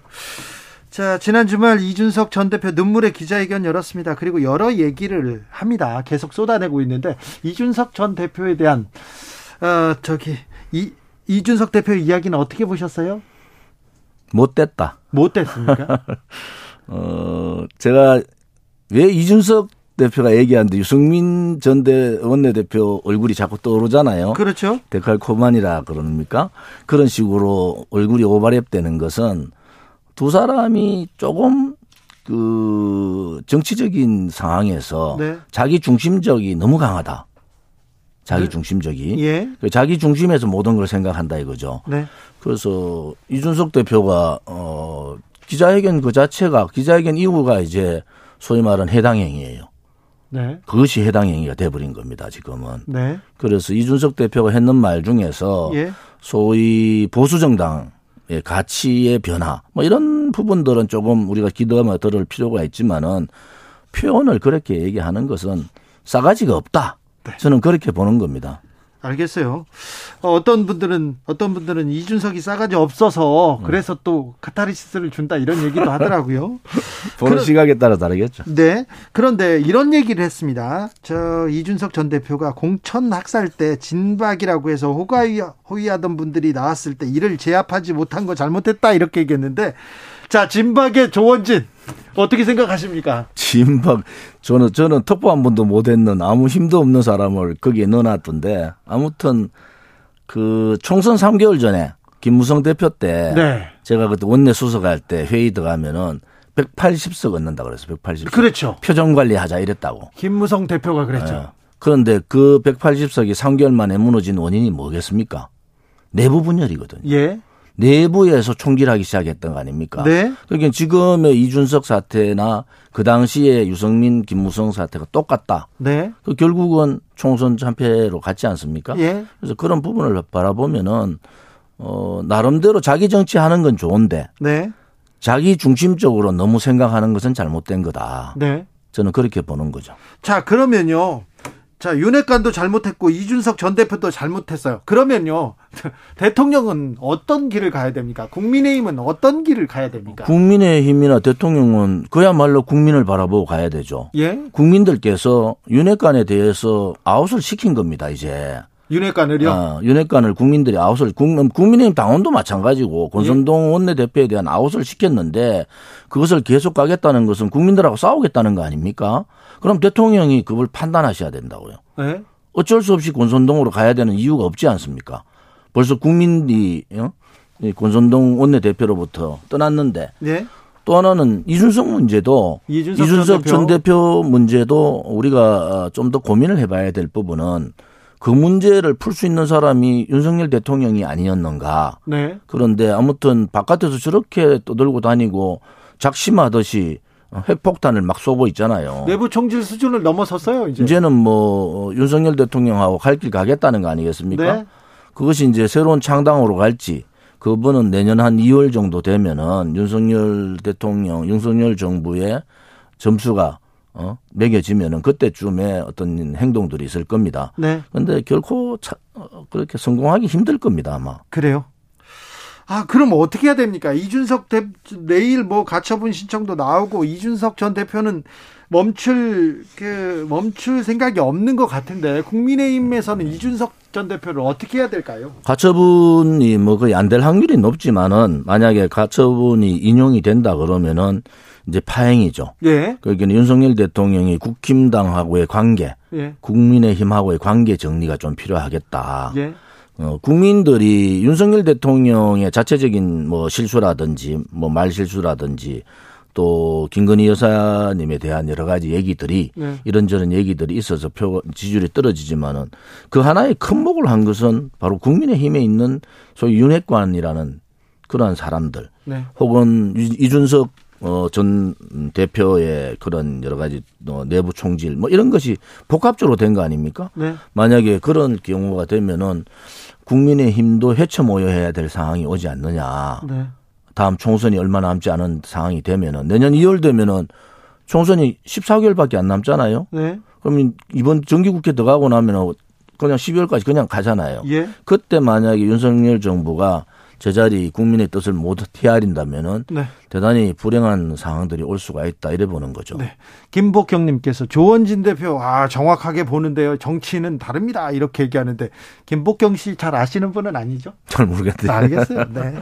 조원진 대표가 오시면 또 지지자들이 많이 와가지고 또 조원진 대표 화이팅 이런 응원 문자를 계속 보내주고 계십니다. 그러면요 이 얘기는 조금 해야 될 것 같은데 우리 우리나라의 보수 우파들이 우파들이 지금 능력을 보여주지 못하고 있잖아요. 보수파를 윤석열 대표 대통령께서 보는 그 폭이 너무 좁다. 그래요? 저는 그래 보고요. 능력 실력이 아예 없어 보여요. 국민의 힘에 국회의원들 몇 사람에 매달릴 필요가 없지 않습니까? 네. 윤석열 대통령께서 뭐 검사 활동을 하시고 사회 활동을 많이 안 하신 분이라서 네. 운신의 폭, 인사의 폭이 좁을 수는 있지만 그래서 참모들이 있는 거 아니겠습니까? 예. 윤석열 대통령이 이게 챙기지 못하는 부분들을 참모들이 챙겨줘야 되잖아요. 네. 근데 그걸 못 한다는 거예요. 그 컨트롤 타워가 없다. 네. 예를 들어서 어 행정부는 한덕수 총리께서 한다고 보자고요. 네. 그러면은 대통령실은 도대체 이 문제가 이렇게까지 발생했는데 아직까지 어 doorstepping 하고 있단 말이에요. 네. 저는 doorstepping 하지 말라는 입장이거든요. 예. 한 달에 한 번 정도 지금까지 역대 대통령 그래 안 했잖아요. 한 달에 한 번 정도 기자회견만 해도 굉장히 발전한 거다. 아니 발전한 건데 doorstepping 게- 계속 저 약식 기자회견 계속 하시겠다는 거 아닙니까? 그 하시면 안 됩니다. 아니 하겠다는데요. 아니 하려면 준비를 단단히 하셔야든지. 준비가- 그래서 준비가 어, 오늘 보니까 조금 바뀌셨다 하는데 네. 어, 그래가 안 됩니다. 그래도 안 됩니까? 네, 하면 안 국민들이 네. 어, 대통령 한마디 한마디가 굉장히 영향이 있거든요. 예, 그럼요. 그런데 그 한마디 한마디를 굉장히 어, 심사숙고해서 하셔야 된다. 네. 또뭐 기자분들이라는 게 그렇잖아요. 네. 뭐 대통령에 대해서 좋은 얘기도 할 수 있고 그렇지 않은 얘기도 질문할 수 있는 거 아니겠습니까? 질문해야죠. 그런 질문에 대해서 당황하지 마시고 네. 그냥 어, 하시는 거 좋은데 도어 스태핑은 이제 그만하셔라. 네. 그 대신에 바꿔라. 한 달에 한 번 정도 기자 간담회를 하겠습니다. 이렇게 바꾸면은 훨씬 더 준비된 대통령의 모습을 보일 수 있는 거 아닌가. 그렇게 보는 거죠. 윤석열 대통령을 자 박근혜 전 대통령 지지자들 태극기 집회하시던 분들 그런 좀 어, 뭐라고 해야 되나 보수 우파들 강력한 보수 우파들은 어떻게 보고 있습니까? 어, 우리 공화당 같은 경우는 네. 음, 중립적 비판을 하고 있는 거고요. 중립적 비판입니까? 그 다음에 나머지 이제 정권 교체를 원했던 부분들은 실망을 하지만은 비판적 지지를 하고 있는 분들이 많다. 네. 그런데 만약에 이 상태가 더 오래 가고 네. 어, 권선동 원내대표나 또 이준석 전 대표의 상황들이 더 길게 가게 되면 그것은 대통령한테 직격탄을 내리는 거 아니냐. 예. 이런 의미에서 대통령께서 굉장히 심사숙고하셔야 된다. 자, 국민의 힘도 예. 대통령이 누가 되어서는 안 되잖아요. 예. 국민의 힘이 예. 윤석열 대통령한테 엄청난 피해를 주고 있는 거 아닙니까? 예. 그럼 윤석열 대통령 자체적으로 한 달도 안 된 상황에서 지지율이 급락하고 하니까 당황스럽죠. 예. 그러면 정치화를 오래 했다는 국민의 힘이 예. 있는 또 그 중진들이라도 좀 나서서 네. 뭔가 바꾸겠다는 생각하는데 모두가 입을 닫고 있는 거야. 왜 그럴까요? 자기들 옛날에 당해봤거든. 아, 네. 어, 어, 잘못 떠들다가는 몰린다 이런 생각을 하고 있잖아요. 그래서 정의롭지 못하다. 예. 집권 여당 같으면은 대통령이 잘못한 부분에 있어서는 얘기를 하고 예. 또 개선할 부분들도 어? 대통령실에다가 건의를 하고 해야 되잖아요. 예. 그러한 부분들 하지 않는 집권 여당의 중진들은 뭐하러 있습니까? 그렇죠. 그래서 그런 부분에 있어서는 국민의 힘이 좀 더 반성해라. 예. 그런데 비대위원장 시켜놨는 조영 비대위원장 저랑은 친구입니다만은 어, 저래가 비대위 활동을 할 수 있겠느냐. 오히려 전당대 이제 준비로 바꿔가는 게 맞지 않냐. 네. 이런 생각을 갖고 있는 거죠. 자, 우리 공화당은 지금 전당대회 중입니까? 전당대 중이죠. 네. 조원진 어, 대표님 말고 다른 사람도 이 대표에 이렇게 나왔습니까? 나와 있죠. 우리가 사람- 지금 뭐 예, 최고위원이 여섯 분, 네. 어, 청년 최고위원도 있고 또 당 대표도 또 청년 최고위원 했던 젊은 사람이 당 대표 도전을 했고 네. 뭐 그런 상태라서 우리는 일단 등록되는 순간부터 어, 당직을 내려놔야 되는 상황이라서 네. 8월 27일까지는 당직이 없는 거죠 제가. 네, 알겠습니다. 8월 27일까지는 아, 그때까지는 전당대회 중이고요. 민주당 전당대회는 어떻게 보고 계세요? 어대명이지. 어느 명이죠? 네. 아무리 단일화 해도 네. 안 됩니다. 왜냐하면은 민주당에 제가 조금 이해하는 부분들은 네. 이재명 후보에 대한 부분은 별로 저는 박하게 점수를 줘요.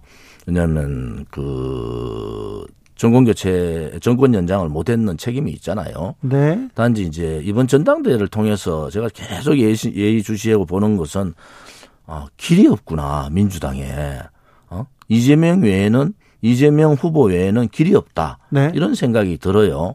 그런데 이재명 후보가 이제 대표가 되면은 두 가지 아니겠습니까? 자, 이제 윤석열 정부하고 반 윤석열 그렇죠. 정권 투쟁을 나갈 거냐. 그렇지 않으면은 온건하게 다음 총선 때까지 갈 거냐. 이 두 가지의 갈림길이 있잖아요. 예. 이 부분을 어떻게 어, 이, 이재명 음, 어, 후보가 대표가 될 경우에 네. 어떻게 방향 설정을 해 나갈 거냐. 그 다음에 지금 뭐 문재인 대통령이 어찌 보면 3개월 만에 퇴출돼 버렸어요. 지금 여러 가지 상황으로 보면은 전체 다가 어 이재명 대표 중심으로 모든 게 당도 그렇고 아, 민주당이 시민, 시민단체도 이재명 그렇고 당으로 이렇게 변모한다 이 얘기죠. 민노총도 그렇고 그런 식으로 다 묶여가고 가고 있어서 그런 부분들을 어, 힘이 실려 있는 이재명 야당 대표가 어, 어떤 노선으로 갈 거냐 하는 것도 어, 우리가 관심 가지고 봐야 될 상황이다 이렇게 보는 거죠. 알겠습니다. 마지막으로 내일이 윤 대통령 취임 100일인데요. 자, 이거는 좀 해라. 이렇게 응원의 당부 좀 부탁드릴게요. 아무튼 이제 검찰들 좀 그만 쓰자. 검찰 그만 써라. 그 다음에 인사. 예를 들어서 지금 보건복지 지금 팬데믹 상황에 장관이 없어요. 보건 복구지 장관 없죠. 교육계획의 길은 맞습니다. 교육계획은 해야 돼요. 네. 단지 하나 여러 가지 준비하지 않는 어설픈 것 때문인데 교육개혁에 관련된 교육 관련된 교육부 장관도 지금 없는 사회부 장관도 없어요. 없는 상태잖아요. 네. 자 그러면은 인사할 수 있는 인사는 빨리 조치하는 게 좋겠다. 그렇죠. 그 다음에 어 국민들이 이렇게 배척했는 인사, 어, 국민들 눈밖에 난 인사들은 좀더 어, 심사숙고하는 게 좋겠다. 네. 또 김건희 여사 이번 뭐그 인사 문제 뭐 여러 가지 오해되는 부분도 있고 억울한 부분도 있을 겁니다. 네. 이제 선언을 하셔야 돼요. 김건희 여사를 통해서 청탁이나 인사 청탁하면 불이익 주겠다. 그렇죠. 5년 동안 김건희 여사를 통한 인사 청탁 그다음 이익 청탁은 없다. 네. 이렇게 선언을 하셔야 된다. 그 얘기를 꼭 듣고 싶습니다. 알겠습니다. 조원진 우리 공화당 전 대표의 조언이었습니다. 말씀 잘 들었습니다. 정치 피로, 사건 사고로 인한 피로, 고달픈 일상에서 오는 피로. 오늘 시사하셨습니까? 경험해 보세요. 들은 날과 안 들은 날의 차이. 여러분의 피로를 날려줄 저녁 한 끼 시사. 추진우 라이브.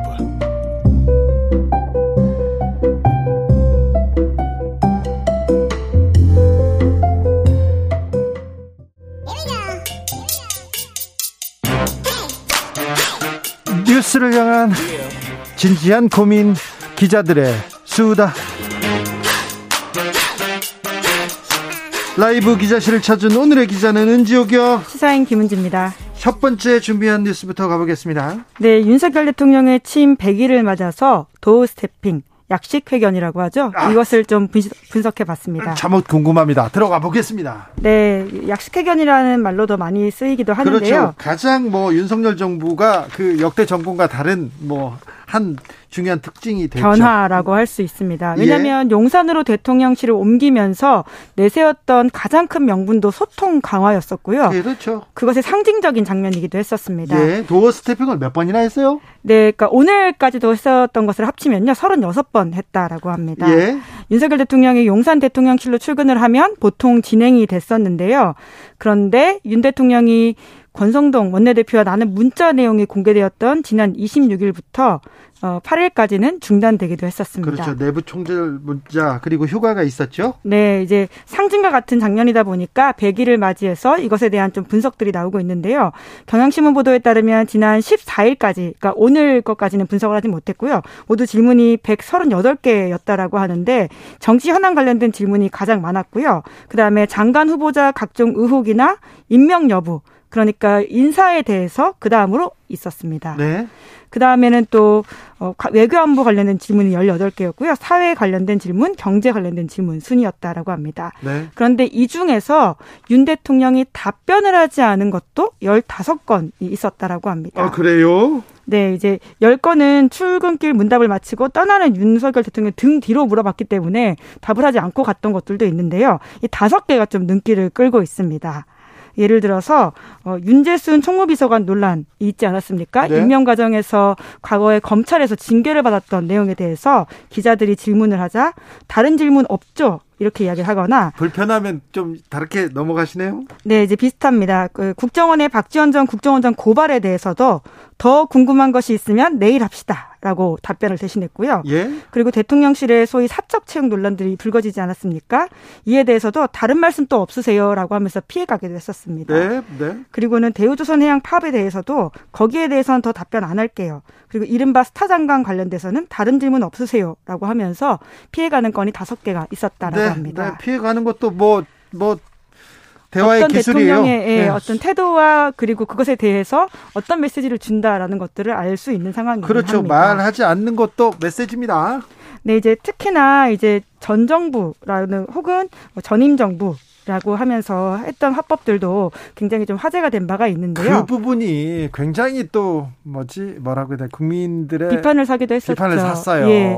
왜냐하면 좀 거칠다라는 부분도 있었고요. 그리고 윤석열 정부는 아무래도 전 정부의 내로남불이라고 하는 것을 굉장히 적극적으로 공격하면서 선거 캠페인을 펼쳤던 바가 있는데 민주당 때는 안 했습니까? 이런 얘기를 하면 아니 대답을 하셔야지 왜 전 정부 탓을 하시지 이런 얘기 있었어요. 비판 많았습니다. 예, 본인이 비판하던 그 장면을 다시 닮아가는 게 아니냐라는 차원에서 사실 여당 지지자들 사이에서도 우려가 나왔던 지점입니다. 특별히 음, 박순애 전 교육부 장관 후보자 얘기 나왔을 때 이 워딩이 예, 전 정권에 지명된 장관 중에 이렇게 훌륭한 사람 봤냐라는 이야기를 했었는데요.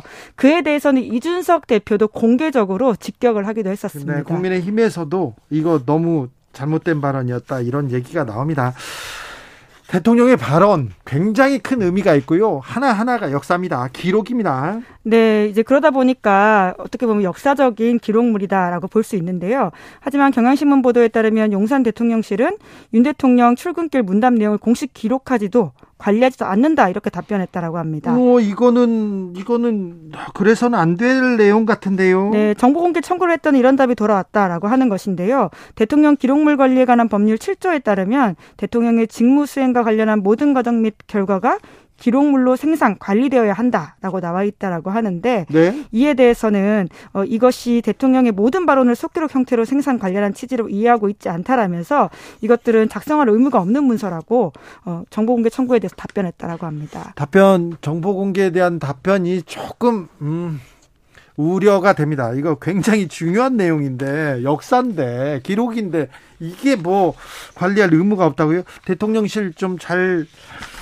챙겨봐야 될 것 같습니다. 지금 대통령실이 지금 대통령을 잘 보좌하고 있는지 의심받고 있어요. 네, 그 부분에 대해서도 이제부터는 해명하셔야 됩니다. 다음 뉴스로 가보겠습니다. 네, 최근 경찰이 총경 인사를 단행했습니다. 여러모로 눈에 띕니다. 매우 중요한 인사였습니다. 짚어보겠습니다. 네, 신임 경찰청장 윤희근 청장이 지난 11일에 취임을 하고요. 처음으로 총경급 전보 인사가 있었는데 총경이라고 하면 음, 군에서는 별이라고 이렇게 생각하시면 됩니다. 무궁화라고 하죠. 그러니까 매우 중요한 자리고요.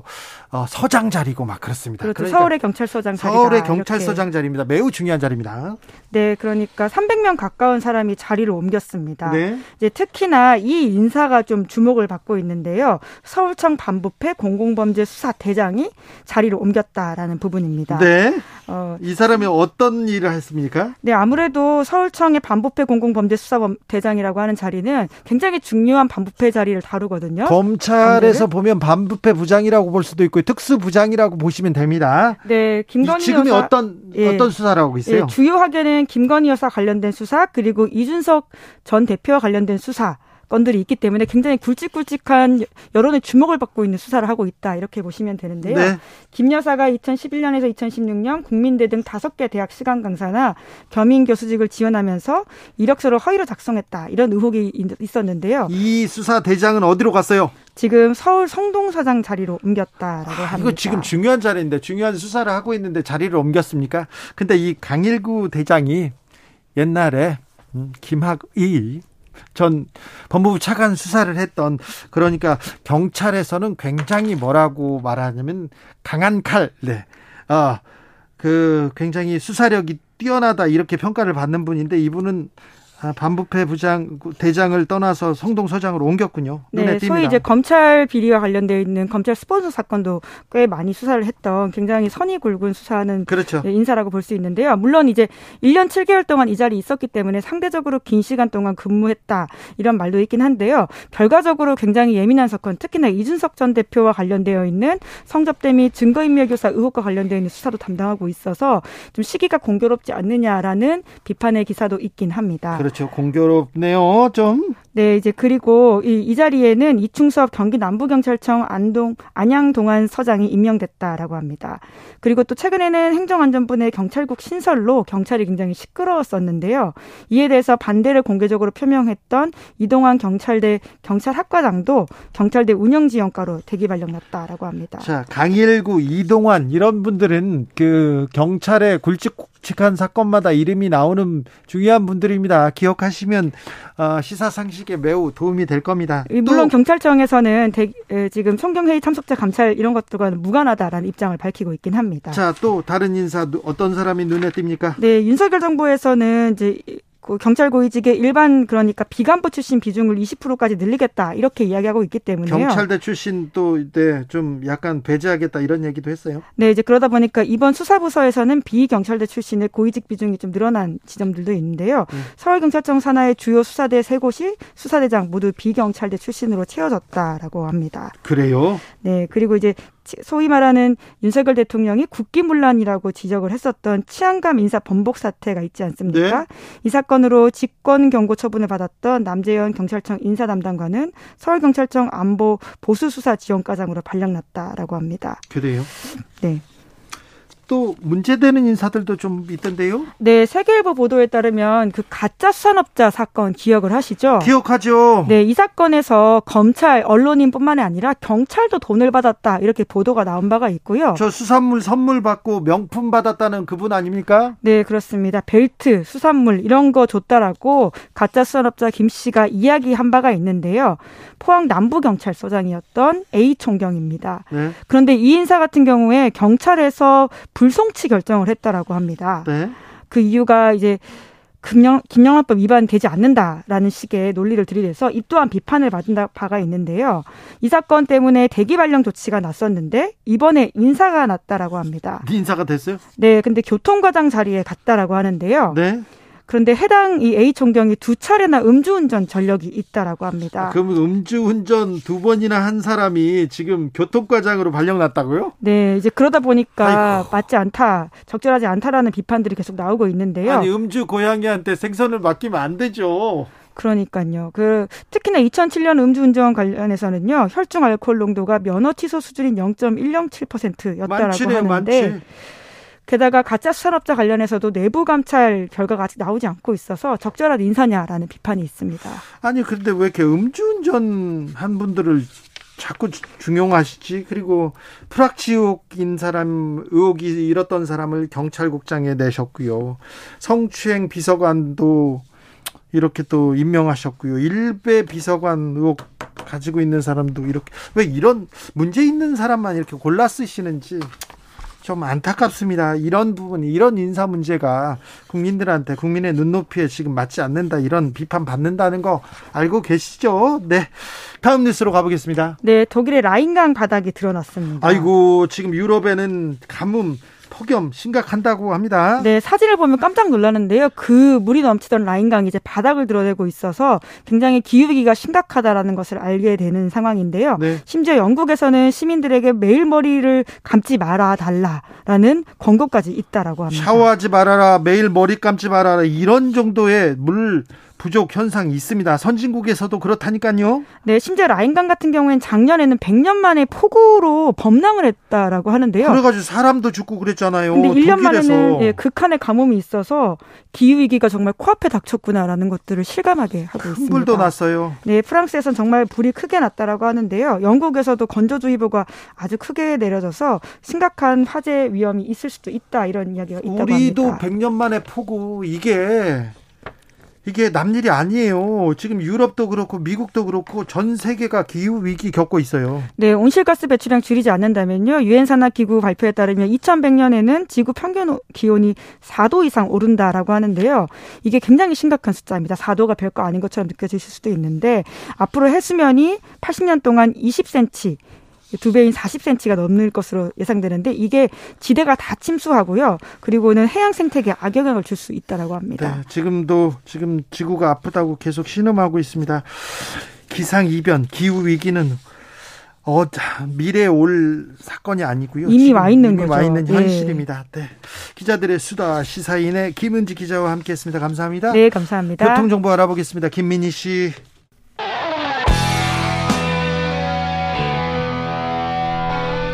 스치기만 해도 똑똑해진다. 드라이브 스루 시사 주진우 라이브.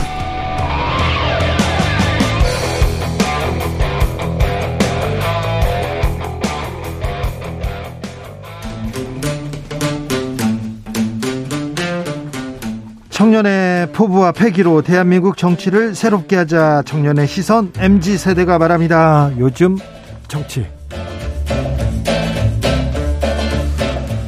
2030 청년 정치인 어벤져스 청벤져스 모셨습니다. 본인 소개하고 시작하겠습니다. 네, 안녕하십니까. 국민의힘 어, 김용태입니다. 예. 네. 아니 직함해야지요. 아직 예, 저희가 일단 오늘 상임정국을 통과해서 전 예, 전 최고- 최고위원이라고 일단 불리는 게 맞는 듯 해 보입니다. 알겠습니다. 김용- 가처분 신청이 아직 결정이 안 돼서 그렇게 말씀하시는 건가요? 자 인사하시고요. 아 저는 더불어민주당 전 비대위원 권지웅입니다. 자 그러면 김용태 전 최고 어떻게 되는 거예요? 어떤 겁니까? 이제 이제 전 최고위원 된 거예요? 오늘 상임정국위에서 비대위원이 인선이 의결되었기 때문에 일단은 상임정국위는 저를 해임된 것처럼 보는 것 같습니다. 네. 예. 내일 가처분 결과에 따라서 또 네, 일단 가처분 신문인데 내일 당장 결과가 나올지 아니면 신문을 여러 차례 한 다음에 결과가 나올지 이것도 미정이기 때문에 네. 좀 불투명한 것 같습니다. 권성동 비대위가 지금 국민의힘에서 출발했습니다. 네네. 아 권성동 비대위라고 하면 안 아, 되죠. 네. 네, 주호영 비대위라고 해야 되는데 비상 상황이라서 저도 네. 헷갈립니다. 네, 그런데 권성동 비대위원이 또 들어갔어요. 저는 진짜 한 3주 동안 네. 트루먼 쇼 윤핵관 연출의 트루먼 쇼를 본 것 같아요. 아니 진짜 권성동 원내대표께서 거기 비대위원에 앉아 있는데 비대위가 잘 돌아갈 수 있겠습니까? 그 많은 진짜 국민들께서 웃을 일 없으셔서 여의도가 진짜 웃음을 주려고 이렇게 하는 건지 모르겠는데 진짜 저는 글쎄요 이 모렴치 몰상식 뭐 어이가 없습니다 지금. 김용태 최고께서 전 최고께서 권성동 비대 비대위원 되면 이건 코미디다 이렇게 계속 부르짖었는데 권성동 원내대표는 비대위원으로 갔습니다. 어떻게 보셨습니까? 그러니까 저는 김영태 최고의 저 지적이 꽤 타당한 것 같은데 왜냐하면 사실 국민의힘 의원이라고 다 권성동 의원님처럼 생각하는 건 아니잖아요. 근데 이제 예를 들면 공무원 합격은 권성동이라는 짤이 돌 만큼 어, 채용 관련해서도 사실 9급이어서 내가 더 미안하더라. 대통령실 9급으로 채용되게 한 게. 뭐 이런 식의 발언을 하신다거나. 그 이후에 장관 보좌관도 여럿 또 이렇게 꽂아 주셨더라고요. 그렇죠. 그게 아무 일이 아닌 마냥 그러니까 차라리 그 사람이 이러저러한 이력이 있어서 사실은 뽑힌 걸로 안다라고 설명해도 그런 면도 분명 있었을 것 같은데 그런 면이 아니라 그 구급 공무원이어서 임금 적게 주는데 괜찮을지 모르겠다라고 해명을 한다거나 최근에 성평등 문화 관련해서 여가부에서 잘 하고 있던 사업 심지어 6월 말에 장관이 직접 가서 출범식에서도 참가했던 사업을 또 페이스북에 글을 쓰셔가지고 그걸 갑자기 없앴어요. 근데 이게 국민의힘이 바라는 어떤 가치 그리고 만들고자 하는 것 이런 것들을 고려하더라도 지금 권성동 원내대표가 하고 있는 행위는 결코 국민의힘에 좋은 것 같지는 않습니다. 그래서 뭔가 좀 전환이 필요하다는 그 김영태 최고 님의 말이 저는 좀 꽤나 타당하다고 생각합니다. 저는 여하튼 지금 비대위가 무엇이 무엇을 새롭게 할 수가 없다고 저는 생각되고요. 그렇기 때문에 국정감사 전후해서 국정의 혼란을 최소화하는 방향에서 조기 전당대회를 조속히 치러야 된다고 생각되고요. 지금 비대위는 그런 조기 전당대회를 어, 준비하는 비대위로 가야 된다. 네. 그래서 빨리 하루 빨리 정말 국민과 당원이 뽑은 정당성 있는 지도 체제가 다시 들어와야 된다. 그것이 국민과 또 윤석열 정부를 위한 길이라고 저는 생각합니다.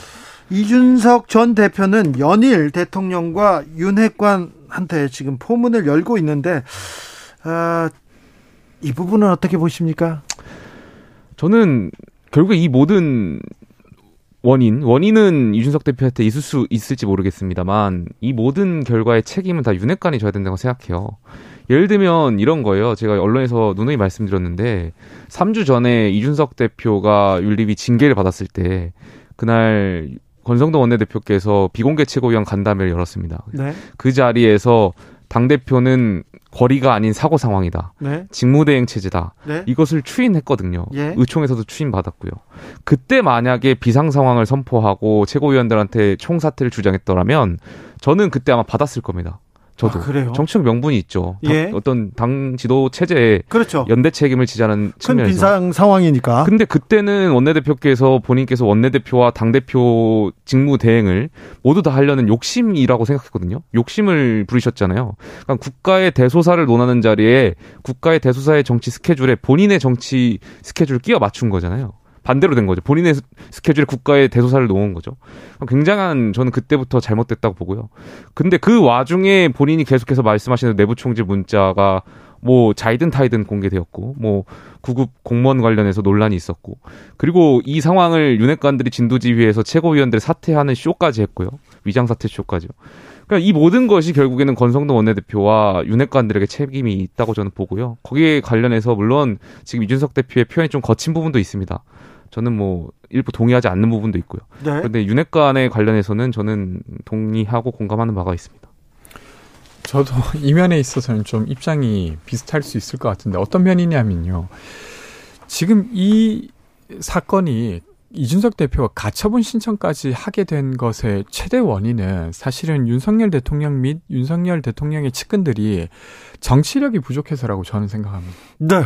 그러니까 지지율 하락으로 당 대표가 사퇴해야 되는 상황이 있을 수 있어요. 네. 그럼 당 대표를 그렇게 할 수 있도록 설득하거나 혹은 아니면 그것이 진행되었을 때 납득할 수 있게 했어야 되는데 그런 설득을 전혀 하지 않았습니다. 지금 여의도에 정치가 없어요. 정치인들이라고는 하는데 정치력을 전혀 발휘하지 못하고 있어요. 그러니까 만약에 누구라도 당대표로 선출되어서 하다가 사정이 생겨서 떠날 수도 있는 거잖아요. 근데 그때 내부 총질 문자가 공개돼요. 그러니까 자신은 내부 총질이나 하던 당대표였다고 규정되었습니다.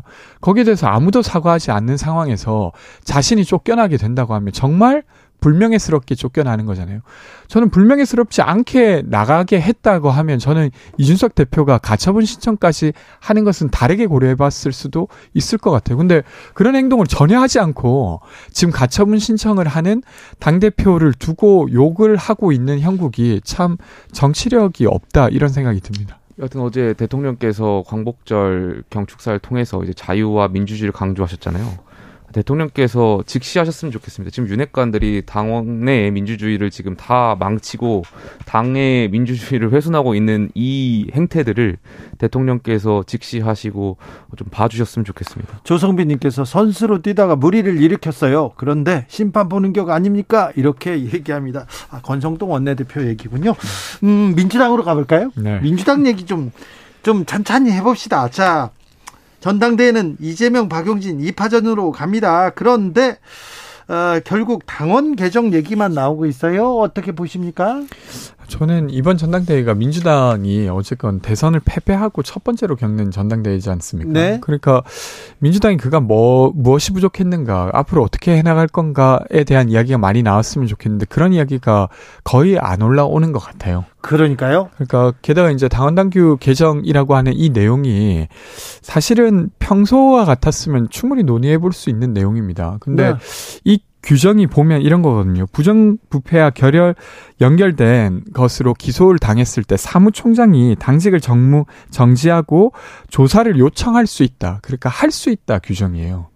그러니까 기소를 당한다고 해서 무조건적으로 당원 당무가 정지되는 건 아님에도 불구하고 이것을 굳이 이 시점에 바꾸는 건 저는 좋은 선택은 아니었다고 생각하는데 이미 뭐 그렇게 결정이 됐으니까 받아들여야 되지 않을까 싶습니다.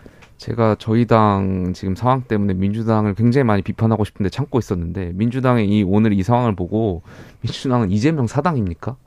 저는 민주당도 똑같아요. 왜 다들 절차적 정당성이라든지 누가 봐도 다 이재명을 위해서 지금 당원 당규를 당원을 개정하겠다는 거잖아요. 이재명 의원을 위해서. 저는 민주당이 국민의힘도 마찬가지고 원내 지금 국회의원들 300분이 계신데 왜 자꾸 이렇게 권력만 쫓는지 잘 모르겠어요. 지금 민주당 의원들도 마찬가지예요. 이재명 의원이 당 대표가 될 것 같으니까 차기 공천권을 이재명 의원이 갖고 있으니까 이 당원 개정에 대해서 아무 말도 못 하고 다들 기시는 거잖아요. 그러니까 민, 저희 국민의힘 국회의원들도 마찬가지고 민주당 의원들도 마찬가지니까 저는 이 기성 정치인들 국회의원들이 정말 다들 정신 차려야 된다고 생각합니다. 어, 근데 이 부분에 절차적 정당성이 뭐 훼손되는 일이 있었던 건 아닙니다. 정당성이 없는 일이 아 절차적 정당성이 아니고 정당성이 없는 일인 거죠. 네, 그러니까 절차적으로는 예, 예. 사실은 전당대회가 열릴 때 당원을 바꾸게 돼요. 그러니까 전준위에서 이것을 안건으로 만들었다고 하는 게 아직 통과는 안 됐지만 아마도 전당원 투표를 거치면 통과될 가능성이 높기 때문에 사실상 개정된 것이 아니냐라고 그 하시는 내용들은 다 부차적인 거고요. 지금 왜 하필 이 시점에 이재명 의원의 수사를 앞두고 있는 이 상황에서 사법 리스크가 있는 이 상황에서 이재명 의원을 위한 이재명 의원에 의한 이 당원이 개정된다는 것은 저는 공당으로서 굉장히 비판받아야 될 일이라고 생각되고요.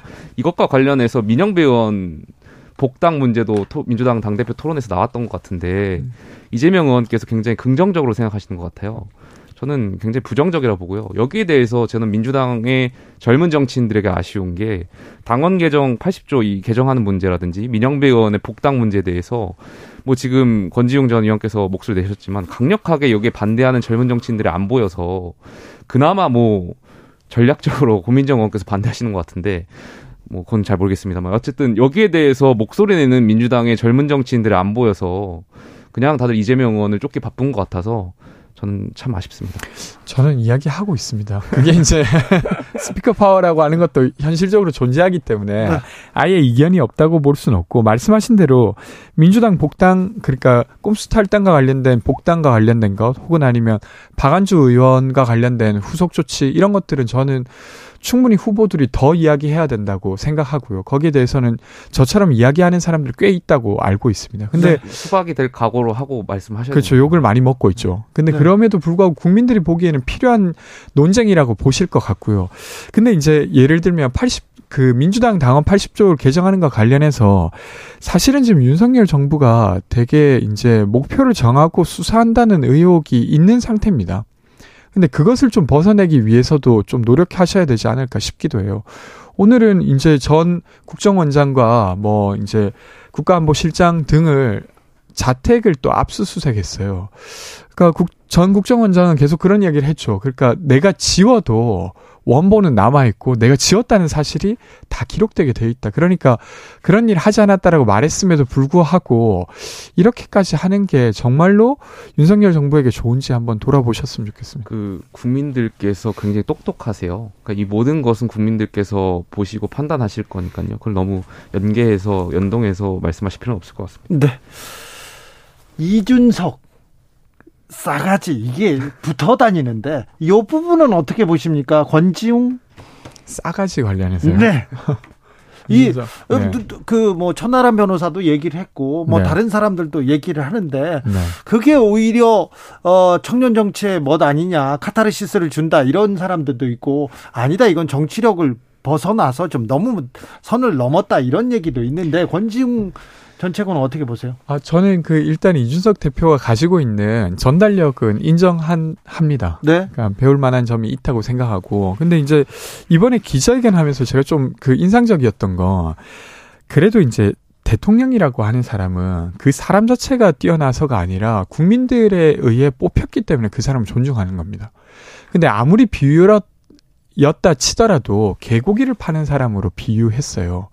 저는 아주 부적절했다고. 그러니까 만약에 국민 소환 운동을 할 게 아니라고 하면 저는 그런 식의 약간 대통령의 지위 자체를 무시하는 듯한 발언을 하면서 자기 억울함을 호소했단 말이죠. 저는 그것은 좀 더 나갔다. 단순히 전달력 문제가 아니다 이렇게 그 생각합니다. 기자회견과 관련해서 이제 저도 공감하지 못했던 부분은 대표께서 대통령을 향해서 이제 대통령 리더십 위기라고 말씀하신 부분인데 저는 이 모든 게 결국에는 헌법에는 저희 헌법 정신에는 대통령제잖아요. 네. 저는 대통령을 집권 여당이 지금 100일 이제 내일은 100일 될 텐데 100일도 안 된 대통령을 향해서 리더십 위기라고 말씀하는 건 저는 헌법 정신에 맞지 않다라고 보고요. 그 부분은 좀 공감하기 어렵고요. 싸가지론에 대해서 말씀드리면 네, 네 가지로 저희는 네, 네 가지론으로 예, 네, 순화해서 네, 저- 좀 순화하겠습니다. 여기에서 이제 정치적인 발언이기 때문에 네. 오늘만 논하고 다른 때는 네네. 순화해서 얘기하겠습니다. 그런데요. 뭐 네 가지론에 관련해서는 어 젊은 정치인으로서 아마 권지웅 의원도 동의하실 텐데 저희가 뭔가 원칙을 이야기하고 정말 저희가 생각하는 저희가 정말 배운 대로 민주주의를 얘기하면 기성 정치인들께서 힘으로 누르시거나 이제 말씀하신 데네 가지론을 말씀하실 때가 굉장히 많아요. 네. 너희들이 뭘 안다고 너희들은 경험이 부족하다 이런 식으로 누르시는데 이게 거기서 계속 항상 충돌이 있는 것 아닌가 네. 물론 당 대표가 거기서 언어를 좀 더 순화해서 표현할 부분이 있다고 보고요 이 부분에 있어서는 좀 기성 정치인들도 반성해야 되지 않나 싶습니다 1503님이 청년들이 국민의 힘을 바꿔서 청년을 이용하는 정당이 아닌 청년의 정당으로 바뀌었으면 좋겠습니다. 이렇게 지적해 주셨습니다. 권성동 의원께서 페북에 썼어요. 성평등, 페미니즘이 그렇게 중요하면 자기 돈 시간 내면 된다. 이 얘기에 대해서는 어떻게 생각하십니까? 저 김용태 최고. 저는 이 전문을 제가 여기 오기 전에 봤어요 봤는데 물론 그 여가부에 관련해서 시민단체에 저는 이게 페미니즘이고 이런 걸 떠나서 그 시민단체가 돈을 지원금을 수령하고 그것이 정말 어 양성평등에 맞는 일을 하는 것인가에 대한 의문이 있었고 권성동 원내대표는 아마 거기에 대해서 지금 이 지원금 사업이 어떤 양성평등에 적합하지 않다라고 판단하고 이 말씀하신 것 같아요. 그렇기 때문에 저는 뭐 나름대로 이해가 가는 부분이 있습니다. 아, 저는 너무 유치할 뿐만 아니라 아주 폭력적이라고 생각합니다. 그러니까 국가의 존재 이유는 시민들이 되게 어, 행복하게 잘 살아가게 하기 위함이에요. 그리고 그렇게 하기 위해서 여러 가지 지원의 형식이 있을 수 있는데 그 중에서는 모임을 지원하는 형식도 있습니다. 예를 들면 지금도 해병대 전우회를 각 지자체가 많이 지원하고 있어요.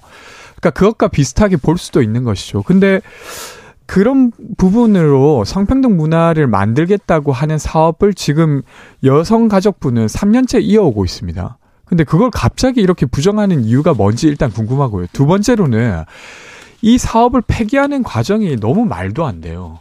그러니까 시- 제가 아까 말씀드렸다시피 6월 말에 장관이 직접 왔습니다.